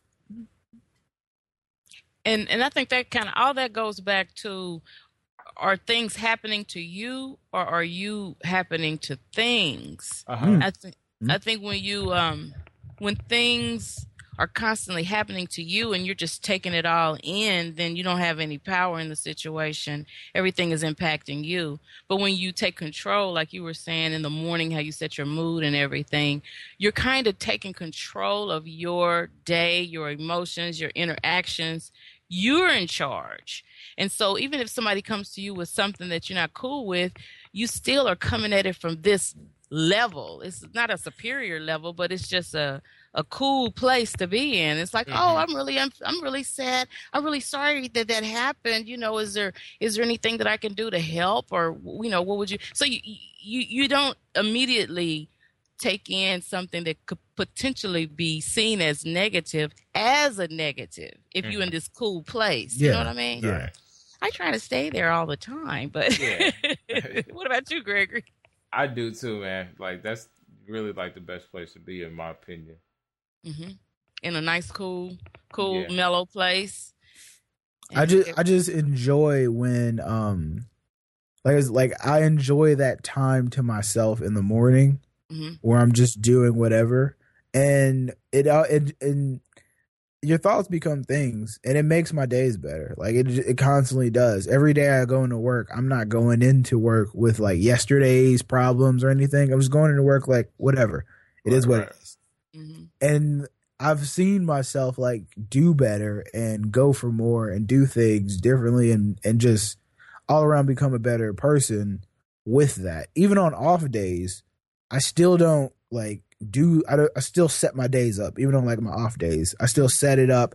I do it a little different, but and I'm not gonna wake up to like noon, but you know, I still set it up to where when I wake up, I wake up to whatever I want to wake up to. Yeah.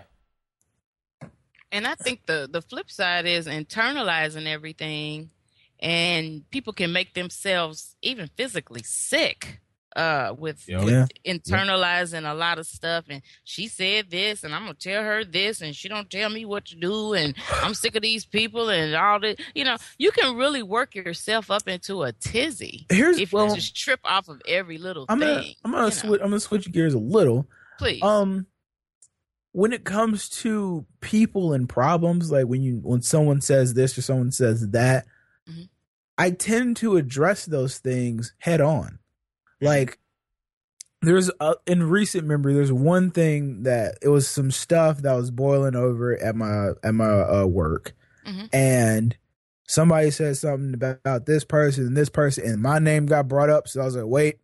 So I went to the person that brought my name up, and I was like, "Do we have a problem?"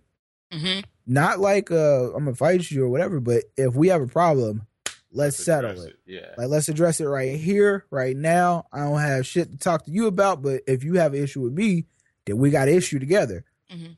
And I I've found in life that's the best way to handle everything. You can avoid so many issues if you just say fuck all of the whatever is in the ether, whatever in the world, go straight to the source and say, "Hey, how you doing? What's going on?" hmm Mhm. Rather 'Cause- than run from it run toward it Yeah, go straight into it. That's Yeah. I just I'm not I'm never been afraid of much and I'm not a talker. I've never been a talker. oh really I've never I've never been the person to just chit chat with you all day. No, if we got please. an issue, we got an issue. If we don't, then we don't, and that's fine. good we good yeah gregory What? What is what are what are your issues as far as uh, conflict resolution? How do you handle people? I really don't. Tr- I try to not get in conflicts at all for the most part. like that's, That's how you resolve a conflict. Don't have Just don't get in there. exactly, man. Like that's that's Stay the, under the radar, man. that's the best way for that's that's always been my best way to handle those situations. I'm too controversial and too outspoken to not have conflict. I understand that pe- I'm. I don't even say polarizing. I don't think I'm that polarizing. I may Mhm. be. I may be seeing it from a different avenue or a different perspective, but I've noticed in my life that people either completely fuck with me or don't, Mhm. and that's fine. Mhm. And I've I came to grips with that young that if you don't like me, there's nothing wrong with me. There's something wrong with you. Okay. Yeah. And with that, like I, I understand that if we do have an issue, let's squash it. However you want to do it. If you want to talk, we can talk. If you want to fight, we can fight. But however you want to squash it, let's do it. I don't care. And if I lose, win, lose, draw, we're done with the issues. I don't care. But it's just I don't like things to not be done, to be not be Kinda over. hanging out in the Yeah, I don't like that shit. I don't like it if it's just hanging out there and it could be an issue. I don't know. Like, no, I like to just settle it. word. And then I guess there are also times when um there's a particular person that you just never you can't see eye to eye and you just can't deal with them anymore. I have a situation like that that there's just a person that I don't deal with, period.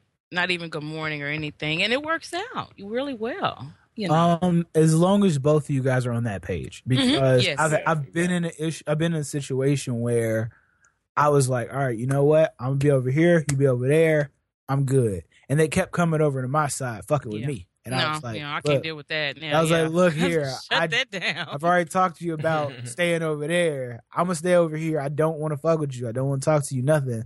And they kept coming to my side. So that's when you have to take control of the situation. And I, in a work environment, I would tell someone to like go through all the proper channels because there's no like if you handle it yourself, it's only gonna look bad on you.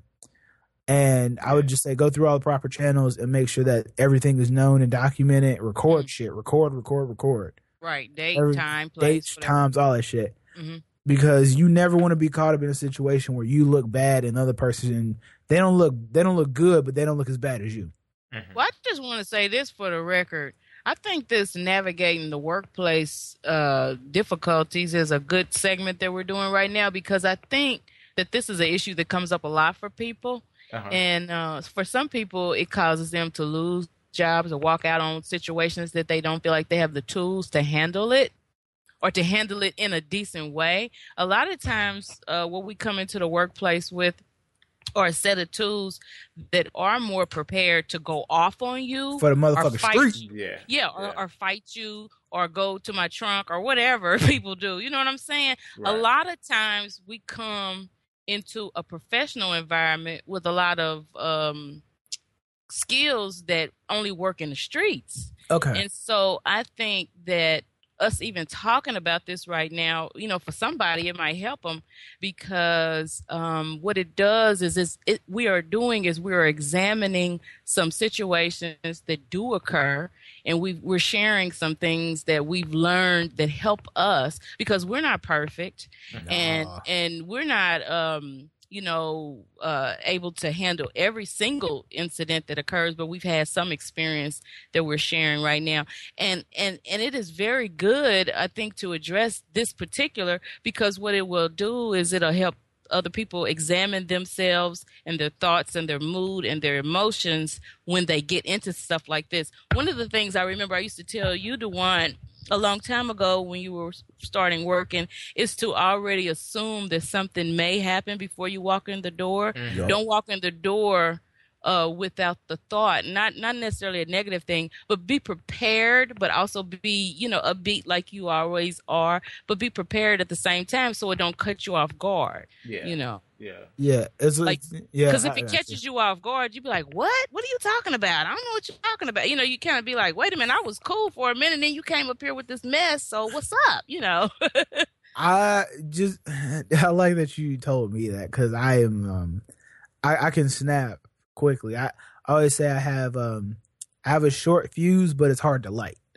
Like I have a, I have a very short fuse when you piss me off, but you have like it's difficult to piss me off like that. It just stays damp. Yeah, okay. Yeah, It's, it's short for a reason because it's difficult to light, but once you get it, Maybe I'm it's off. wrong. Yeah, I'm but that's not good. I'm off. But Gregory, I think your fuse is pretty long. Yeah, it's always been long. Like that's that's something I will always say. It's like it takes so long to get me to a point to where I'm like trying to fight. Okay, not necessarily fight, but like go off or something. Or what anything, what yeah, like does that. make you go off or nothing too much, does it? Not really. Nah, I mean like I don't and and I don't really know what that means. Like a lot of times people say it means like uh the people who who take the longest to get to that position like are way more explosive once they get to that position. It's just like they don't really like do it often enough to normalize it. So like it always goes above and beyond. So like I don't even like to entertain getting mad because I don't really know how mad I would really get. You know? Well, maybe you gotta just let a little bit of a little bit of it out every once in a while. you You gotta let you gotta let that tea you gotta let that tea kettle go. Nah, man. Just a little bit of. just a little bit. I- you no, because like the the problem is like I don't know how much a little bit would actually be. Like I don't So- know. It's it's it's too I tight. was the bottle's say been that- too tight. oh Lord. like you shook up a pop, like you shook up a pop bottle, and then motherfucker.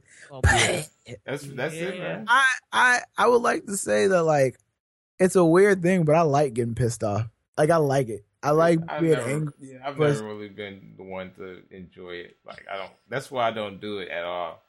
I enjoy it because after it, I feel like I feel so vindicated. I just feel like, ha. Oh, thank goodness. Yeah. You know, I, I have a personality like that. Like, I'll tell you, it's like this 95, maybe 90. 90% of the time, I'm cool. 85, Shut up. 85, not actually 80. Let's do 87 and a half. Okay, I'll give you that. Okay, 87 and a half percent of the time I'm cool. And then the time when I'm not cool, I feel like I have liberty to be mad I feel like in, in, a, in certain little segments, but they're little bursts. I get it out and then I'm fine. Yeah, I don't hold on to anger. That's something that I don't either. I I, don't let it hold- go. I don't hold grudges and I don't hold on to anger. Mhm. Um, I don't. I just don't hold grudges well because I don't remember what I'm mad at, and once I forget what I'm mad at, then I don't give a fuck. It's not worth. Yeah, it's Oh. worth holding on to. But I don't hold grudges, but but I think that there are certain situations that I just don't deal with, or certain people. I'll be more specific. I think that there are certain people that I just don't deal with at a certain point yeah, yeah, because I think it's best. I see. I, I fall into like a loyalty complex of I when when you're on my side and you and we're good, we're good. Like we're in we're we're we're in some other level. But if you wrong me in any way, then we're not going to like it's done. I don't care. So and I don't really bring people back out of the slums. Like Mhm. I, I I always think of it as I start everybody off at zero. If I meet you, hey, how are you doing? I meet you, we're at 0 Mhm. You wherever this goes is up to you. We can go in the negatives, we can go in the positives, but wherever this goes is up to you.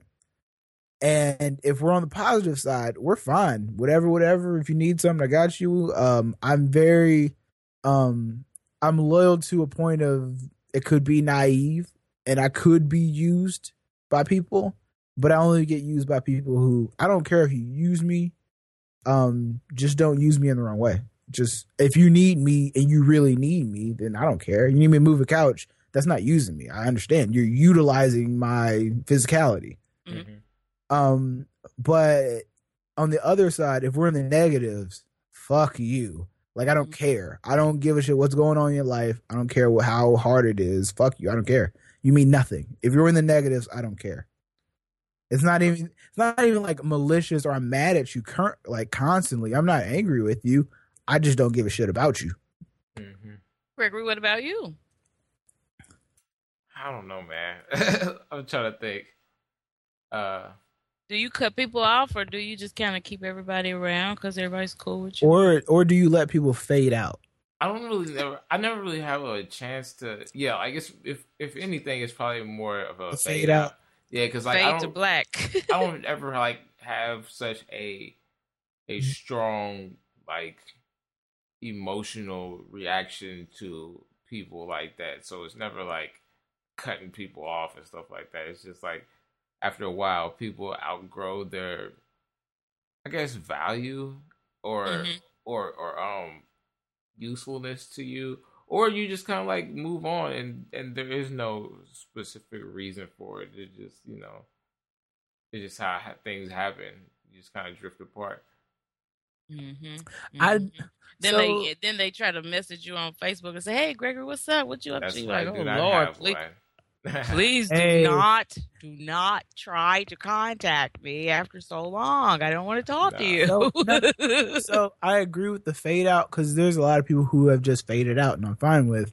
But there's certain people, um, and I'm going back to the plus minus system that if we're on really good terms, and you then Hmm? what you say? you fa- when you fade out. no, well they can't fade out. And Oh, what I mean by that is there's only one way to fall off this mountain. You have to be cut off. Mm. So there's certain people in my life that if we were to if we were to not speak, it's gonna be a it's gonna be a thing. It's gonna be a final look. I don't know like what's going on, but fuck you. I'm tired. I'm done. Out of here. Mhm. You can't like there's certain levels that you can't fade out from, and you have to be told, or we have to have a altercation or conversation about this is done. this is the end. Yeah, Official. I don't do that. I don't there, think. I, I I, don't think I do that either. I, I just like, fade away like yeah, fade. Yeah. I, I, like I said, I like a, re- I like a resolution. Mhm. and a fade out and a resolution to me because they can come back and contact you. A fade out is like They usually don't. I They they usually usually, don't. don't. but they can. I don't People like get the drift, don't they? I don't like Yeah. I don't like a door being open. I don't like even if it's a cracked open door. I don't like a door being open. I like resolution. I like this is done. Open or closed. Yeah, That's that's how it is. Res, like I just it makes me comfortable with everything if there if everything is resolved. Just like eh, just like earlier in the situation of I go up to people and say, "Hey, what's going on? Do we have an issue? Whatever, whatever." Because I don't like things to be floating around half baked, half cooked. I like to be done. If I knew it's done, I don't care. It's Mhm. Either raw or cooked. Yes. But not in between because you'll get salmonella. Right. exactly. Right.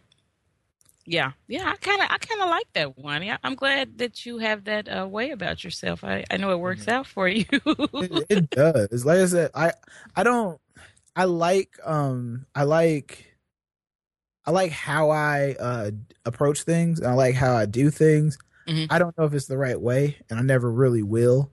But I feel like it works for me, and that's it. I don't ever tell people to try to do what I do. Even if I have kids, I don't want them to be Mm-mm. as callous as I am. Because certain at certain times, I I know I'm being cold hearted, and I know I'm being very callous, but I can't change that because I can't I can't go inside myself and be like, I think this was actually rude because I don't feel that way. Actually, like I can't tell myself that something is cold hearted when I know that this is how I feel. Mhm, mhm. I mean, you 'Cause can, you- but like it, it would it would just kind of take you having to uh redefine what that those things mean, basically. Makes sense. I just feel like it's a contradiction of me.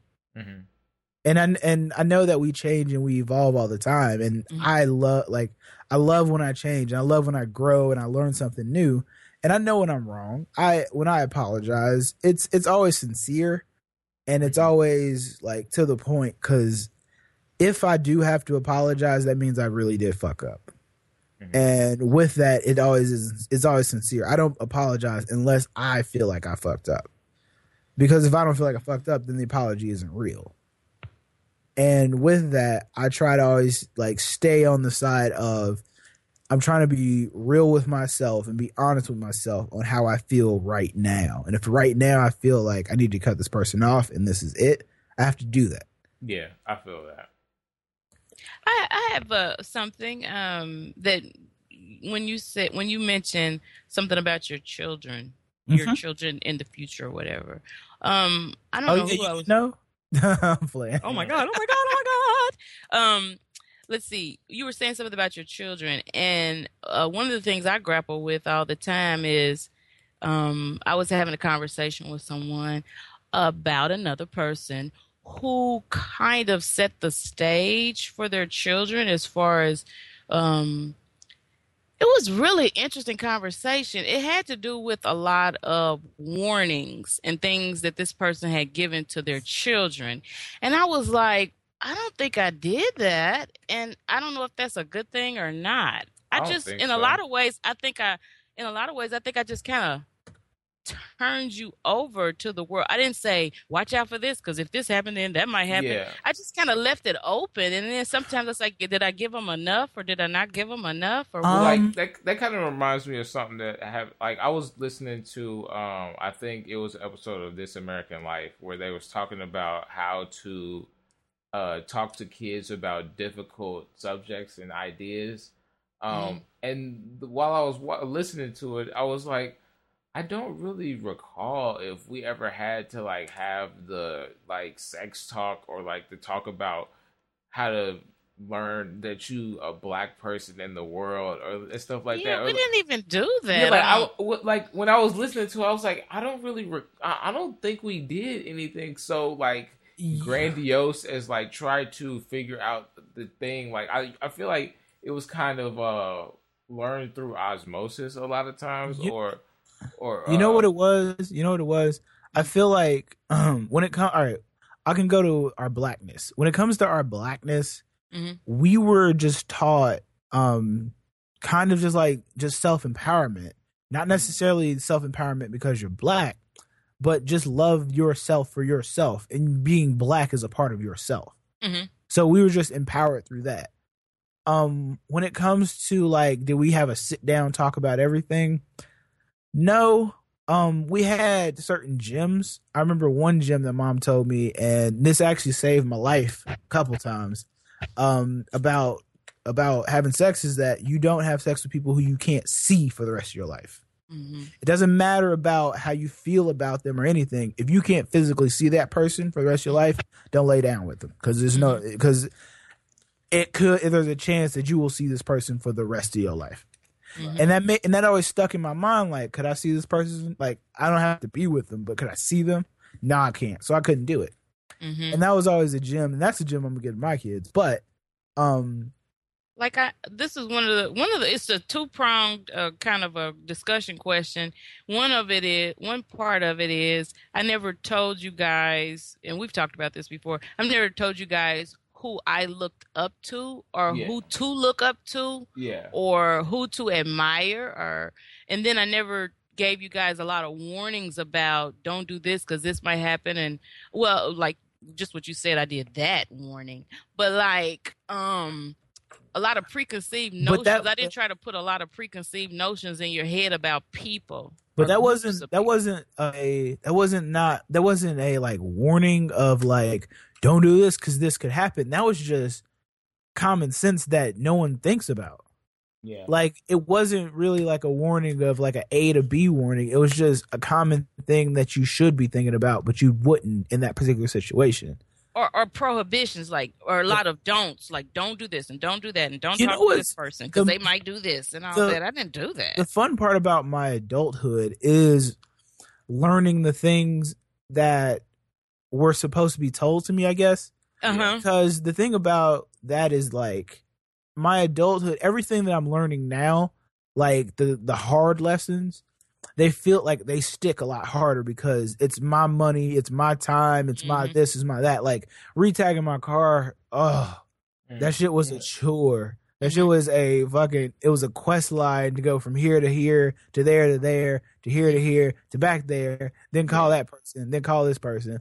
And learning that lesson the hard way, it makes it to where it's stuck. I know how to do it now. I know how to do it every time. I can teach you how to do it. Like Right. it's stuck. If you had to hold my hand through that, I don't think it would have stuck as as, as well. So And, and so then in a lot of ways I often wonder um, about my role or my um, guidance in, in whatever way I was able to offer guidance. Like, was it enough? Or, you know, because I left uh, out a lot of stuff. I didn't try to fill your head with a lot of things. And I kind of left you guys to your own to figure things out in a lot of ways. Um, the only gauge that we can go off of is we are all alive. So that's enough. So that's a That's a positive. good Yeah. point. Yeah. Yeah, we are all alive. So that's enough, I guess. What do you think? What do you say, Gregory? Well, like I'm thinking about it in the terms of kind of like what the what the um the show that I was listening to was saying, and Mhm. like I think uh there could have been in a lot of ways like s- a, a what's the word I'm looking for? A a better way to approach certain things when talking to kids. Like i think a lot of people feel like kids can't handle The um, truth. yeah or like they they won't be able to process certain ideas and topics or that are really complex. But i think like you just kind of be able to speak frankly to them because you know they they they'd be able to understand it They're people too. They're Yeah, kids, like, but they're people too. yeah yeah I don't look like So do you feel like? Well, I guess that's a heavy question. go. Did I did I um leave things out? I did. Well, well, the things that I left out, I think, were a lot of opinions a- yeah about which things. is like i think that's the best way to do it because like i like what i was trying to say is basically like i think you did kind of uh approach things in a way that made us curious and was able to answer questions about things that uh were pretty straightforward and not like babying or sugarcoating anything because like i always try to think about is like i never really was like i think you you guys usually try to make us more imaginative and look at things logically also so Mm-hmm. we kind of were able to figure a lot of things out without getting uh the wrong ideas the wrong impressions about it or instructions. Yeah. Or thing, this is thing- how you do this. the this thing that I you do liked that. about our childhood is that we got to fail. Like we got like it wasn't um it wasn't that we did or didn't uh win or lose or whatever, but we got to fail and we got to see how that felt. And we got to live in it and we got to deal with the, the, the emotions that come with it. So if I were to have to go through a hardship in my adult life, it makes it easier to deal with. I love that we get to like I don't like I don't like this new childhood of everyone wins a medal because they don't get to fail. They don't get to see that hardship. if you all win, then no one lost, and if no one lost, then no one saw the bad side. Right. Like I, every time that I have failed or fucked up in life, I've learned so much more. It made it drove it drove me to be better. And every time I won, I don't look at, I don't review the tapes of when I win. I review I review the tapes of when I lost. I try to review and go back and say what did I do wrong? What did I, I need to get better. Da da da da. da. So I liked in our lives that we got to fail, like we got to mess up. Mhm. Well, one of the things that I would just throw out there is that as a parent, you really, before you become a parent, you really need to get in touch with whatever uh, you dealt with or whatever is still hanging around. Because if you're not in touch with that, then you'll try to fix it in your children Mhm. you if if you didn't get enough cupcakes and you'll be baking cakes every week. You know if you didn't get enough this then you'll be trying to overcompensate in some way. Um if you had it hard then you try to make sure that they have it easy. Um yeah. so so so figure figure out all of your issues in yourself.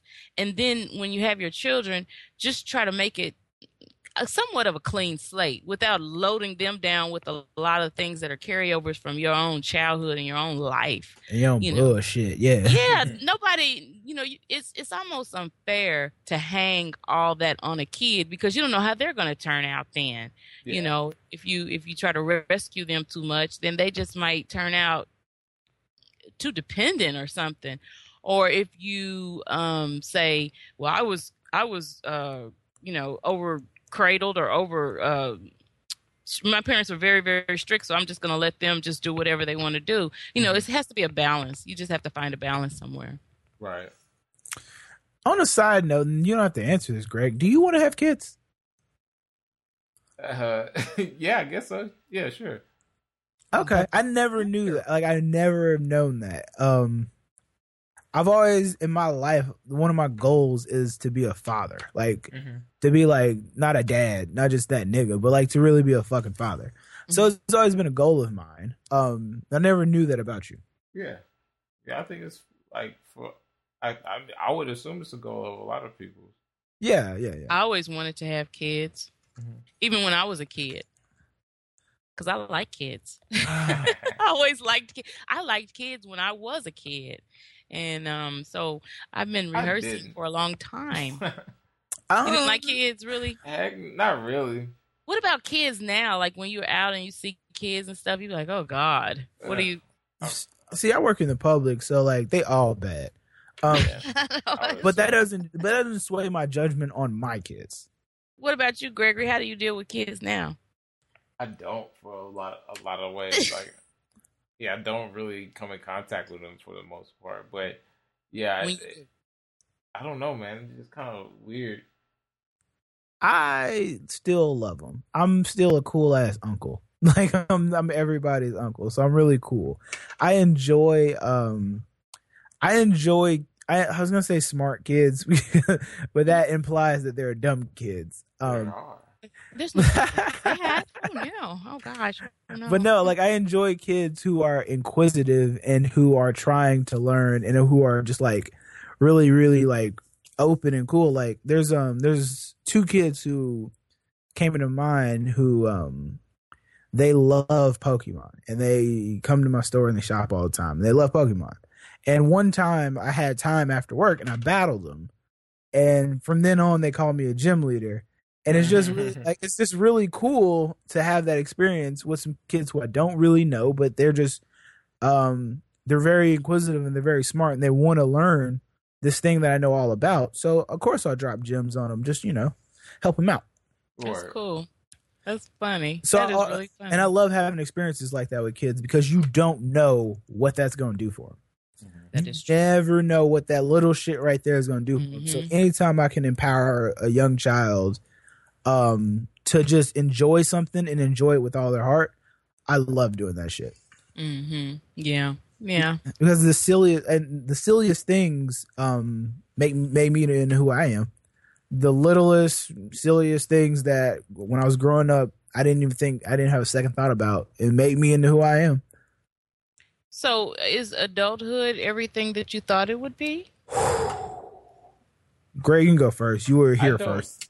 I don't really. I never really had any thoughts about it, to be honest. Like I didn't really um come into it with any preconceived ideas because, like, honestly, I think a lot of it had to do with me being the oldest. So I didn't really. How how did that play into it? I don't know if I had a whole lot to go off of or have a whole lot of Oh, ideas of what it was supposed to be to transition from that to that. I don't Mhm. know. Like I, I think I came into it with a little less understanding of what it's supposed to be. Do you think that you're done transitioning into No. adulthood? Okay. You're still in process? yeah. Um, I, I might be in the process. Yeah, maybe. I don't think you're not. I don't think I was gonna say like I don't. I'm not asking that question like, are you done growing or are you done changing? No one's Okay. done, no one's done growing and changing. right. What I meant by that is like, I I feel like I'm a full fledged ass adult. I think I think that I've hit it. Um, there's a couple more things I got to do, but I think I hit it.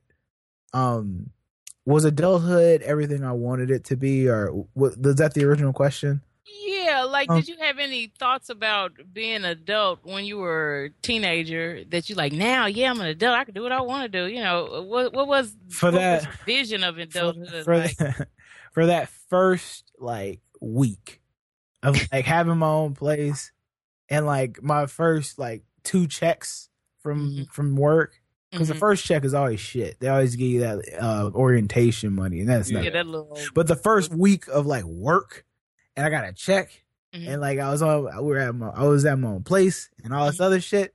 That week, I was like, now I'm an adult. Let's go buy shit yeah. that was for that first week i had like all these uh, uh ambitions and things but after that and i got broke and i was like oh you have Gotta pay these bills this. Yeah, Yeah, like, like- gotta do this more than once. You have to pay these bills. God. Oh my god. um after that that's when i kind of settled into it as okay i understand what it really takes to really get in here and do this. And i'm i'm not done. I'm always gonna grow. I'm always gonna learn more. Um i the thing that i do know is i need like i'm learning the separations of not only being an adult but being a good boyfriend and then transitioning that into being a good husband and then Mhm. being a good father. You have to do all of those things separate. Mhm. Something that I did Mhm. like that it took a second to learn, but you have to do all those things separate at the same time. And that's that's that's the difficulty about being an adult.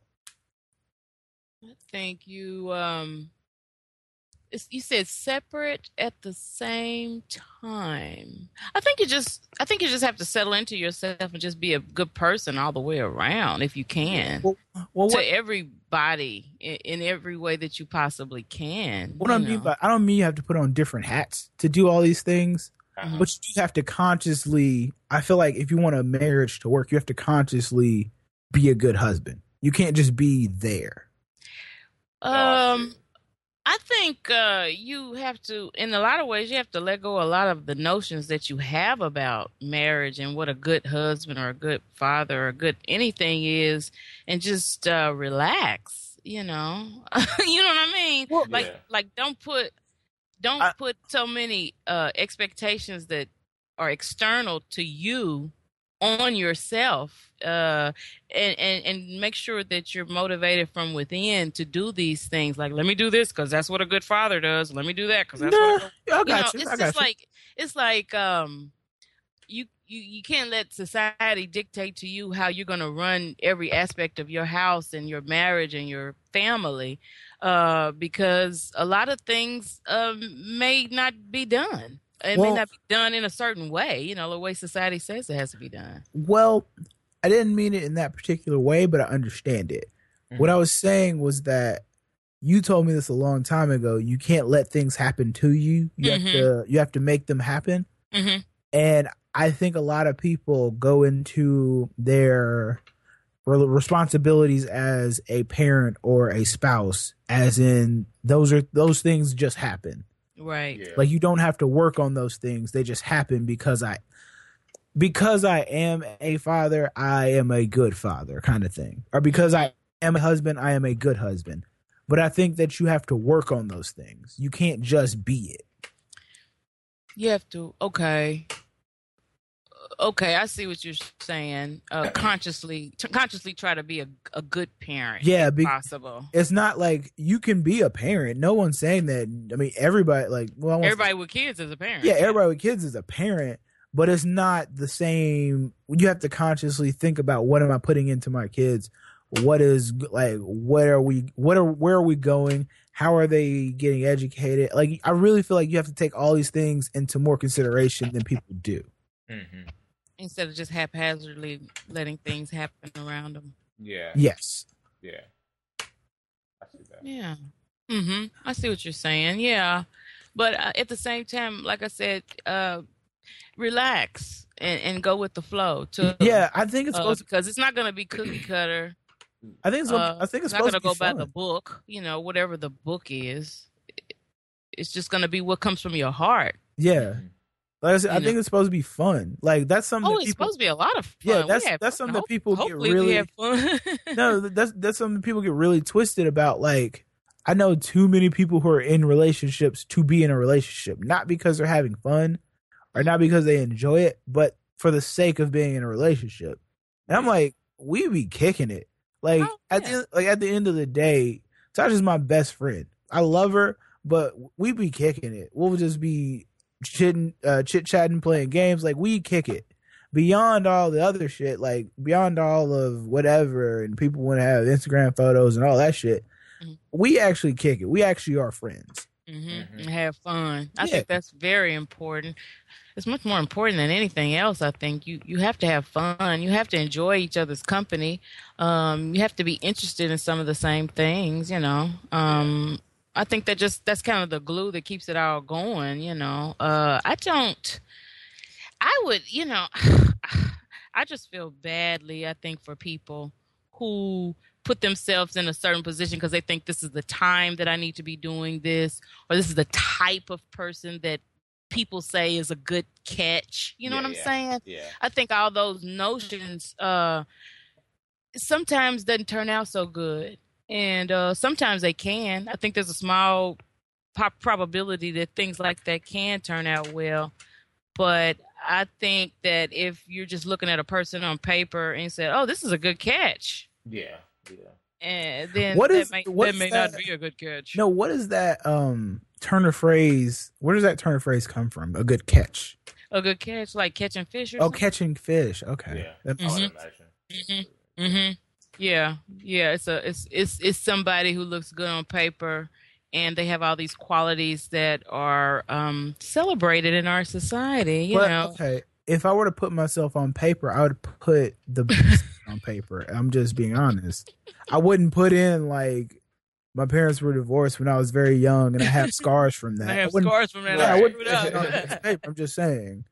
So I, I like I get that, but I don't know. That's just that's a whole nother thing. I don't believe in like online. What's on the paper? Yeah, I don't believe in online wrong. people's papers. No, it's got to be organic to me. It's got to be just like Mhm. it's uh, when it when it comes to relationships and like finding people. I'm about energy. You got to make me feel Yeah. a certain way. That's true.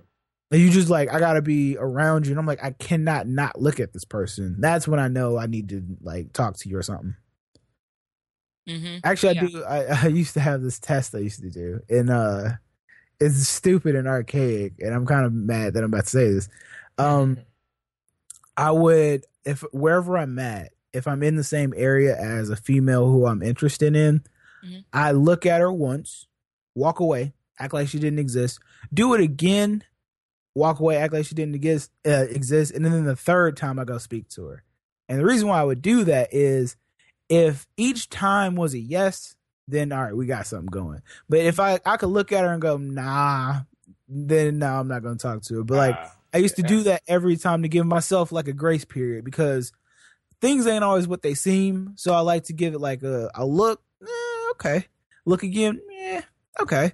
And then if I had a third guess, then I, then I go speak to her. Word. That's interesting. That's interesting. It's interesting to hear it from the uh, perspective of the man.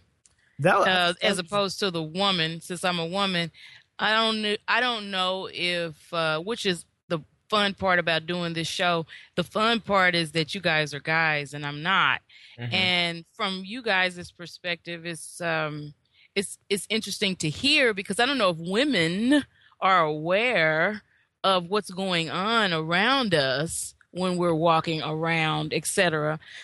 like you were, um, like you and I were talking one time to one about when a man walks in a room full of women, he can size everybody up really quickly.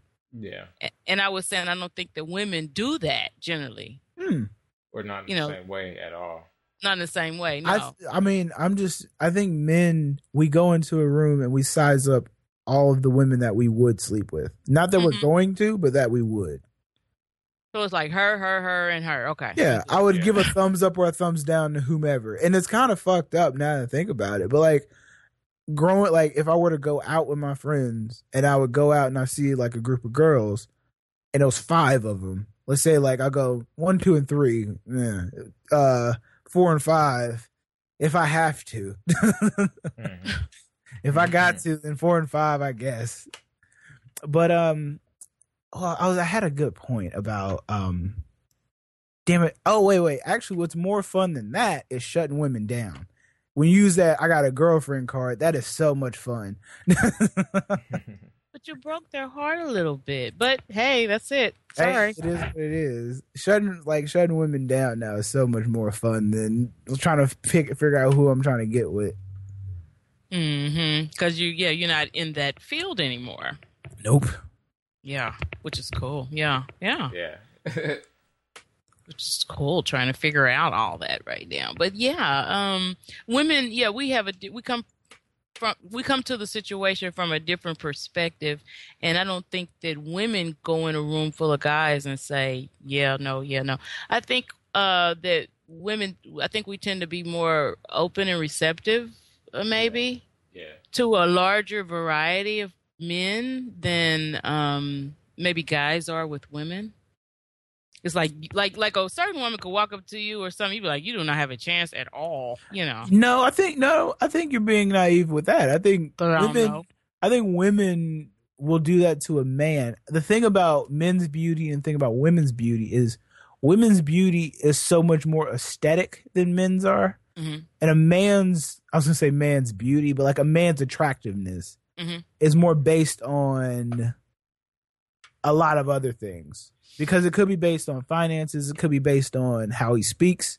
Mhm. Um, a lot of women are attracted to smells, hmm physiques. Flowers, Yeah. Yeah, I mean, like, so men's a woman's um attractiveness is a lot of aesthetic, and I hate to say that, and that's kind of fucked up, Mhm. but it's a lot of aesthetic. How fat is that ass? What about them titties, yo? What you trying to show? So like, and then when it comes to a man's aesthetic, it doesn't matter. I mean, attractiveness, it doesn't matter as much 'Cause I've Not seen some- as much. Yeah, because I've seen some bad chicks with some man dudes, Yeah. and um, and it doesn't. And I'm not saying that the dudes are like ugly in the sense of like they couldn't get nobody, but you can tell who's more attractive in the relationship. hmm But because he has a certain way about him, and I'm not, I'm not hating on him. I think that's great. He has a certain way about him that can pull any woman he wants. hmm Yeah, so it's more of a personality thing, I think, Yeah, uh, with men. Women Yeah. are drawn to women are drawn to men with certain types of personalities. I'm conversational. That's the way that I've gotten any woman in my life. I'm very conversational. I can talk to you all up. I can talk to you all day, up and down, Mhm. and um, and it makes it disarms me in a way. Like I'm, it makes me not seem like I'm trying to get get at you when I am, because I'm so conversational that like women aren't really used to a man coming up and asking about your mama and them. Oh, okay. some some random strangers asking you about your parents. Yeah, yeah, that's that's crazy. how your mom and them doing? And, and I'm very witty and sarcastic, and people in general don't understand sarcasm these days. I don't get it, but like people don't understand sarcasm. So if I say something that's kind of witty, sarcastic, they look at me crazy, And they'll go, ah, fuck with you. And they go, what the fuck is this nigga talking about? I'm afraid. so that makes you so that makes you a little bit more interesting. Yeah. They, they become curious. Yeah. I, I have a lot of conversational ways to disarm people and to make like, because every day everyone's on guard, no matter what you're doing. You're on guard trying to, you know, defend against everybody. But I Mhm. I, I'm very like charismatic and funny. So I just kind of like disarm you like, ah, all right, now, now that you're laughing, what's happening? What's going on? Mhm. And it works. Oh, it works. Yeah, it works. Especially when you work in the public. Yeah, it definitely works. Definitely. Yeah. Yeah. Yeah. So we're gonna wrap guys. it up. Yeah, I think uh, we're pr- pretty close to the two hour mark right now. I don't know if you guys wanted to wrap it up and have any final words or anything like that. Um, if you had a job and some people are fucking with you, don't fight them. Call HR. And to all my not so beautiful men out there, just get witty and talk to these hoes because you know that's all my wrap up. Um, let me see. What's my wrap up? Um, my wrap up uh, advice to uh, parents is um, don't load your kids down with a lot of uh, your opinions about a lot of things. Give them opportunity to develop their own. And um, what else? Oh, on jobs, uh, relax, go with the flow. If it feels like it's just too much, um, find something else and uh, work. See how that works out. Word up. And yo, like that, what you just said is something that I do want to talk about at, uh, on a later date. The, Um, Mhm. That idea of like not loading kids up with a whole lot of uh, things that uh, they don't come to themselves is something Mhm. that I've been wanting to talk to talk about uh, at length at some point. But yeah, I think uh, so. Yeah, I think we could do that on, on another uh, another episode. Hells yeah. Yeah, but, but yeah. Uh, so guys, so thank you for tuning into the podcast. Be sure to follow us on Twitter at the thing about it. Um, you can follow me at Greg at Greg Enemy. Uh, you can follow my mom. Mom, plug this. At uh, I'm on Twitter at Donna at Jackson Donna J A X N D O N A. And follow follow the thing about it is because you know D Hen's still off the grid. I don't play that shit. yeah. Oh, and you know, be sure to hit us up on our email at ttaipodcast at gmail.com for any questions or wanting to you know, join into the conversation. Uh, we hope you guys enjoy the show. Um, we're still trying to figure out how to upload to iTunes at the moment, but you can always watch, us listen to episodes via our SoundCloud page. Um, and yeah, man, thanks for tuning into the thing about it. I hope you guys come back later. Holla. Thank you. Bye bye. Peace.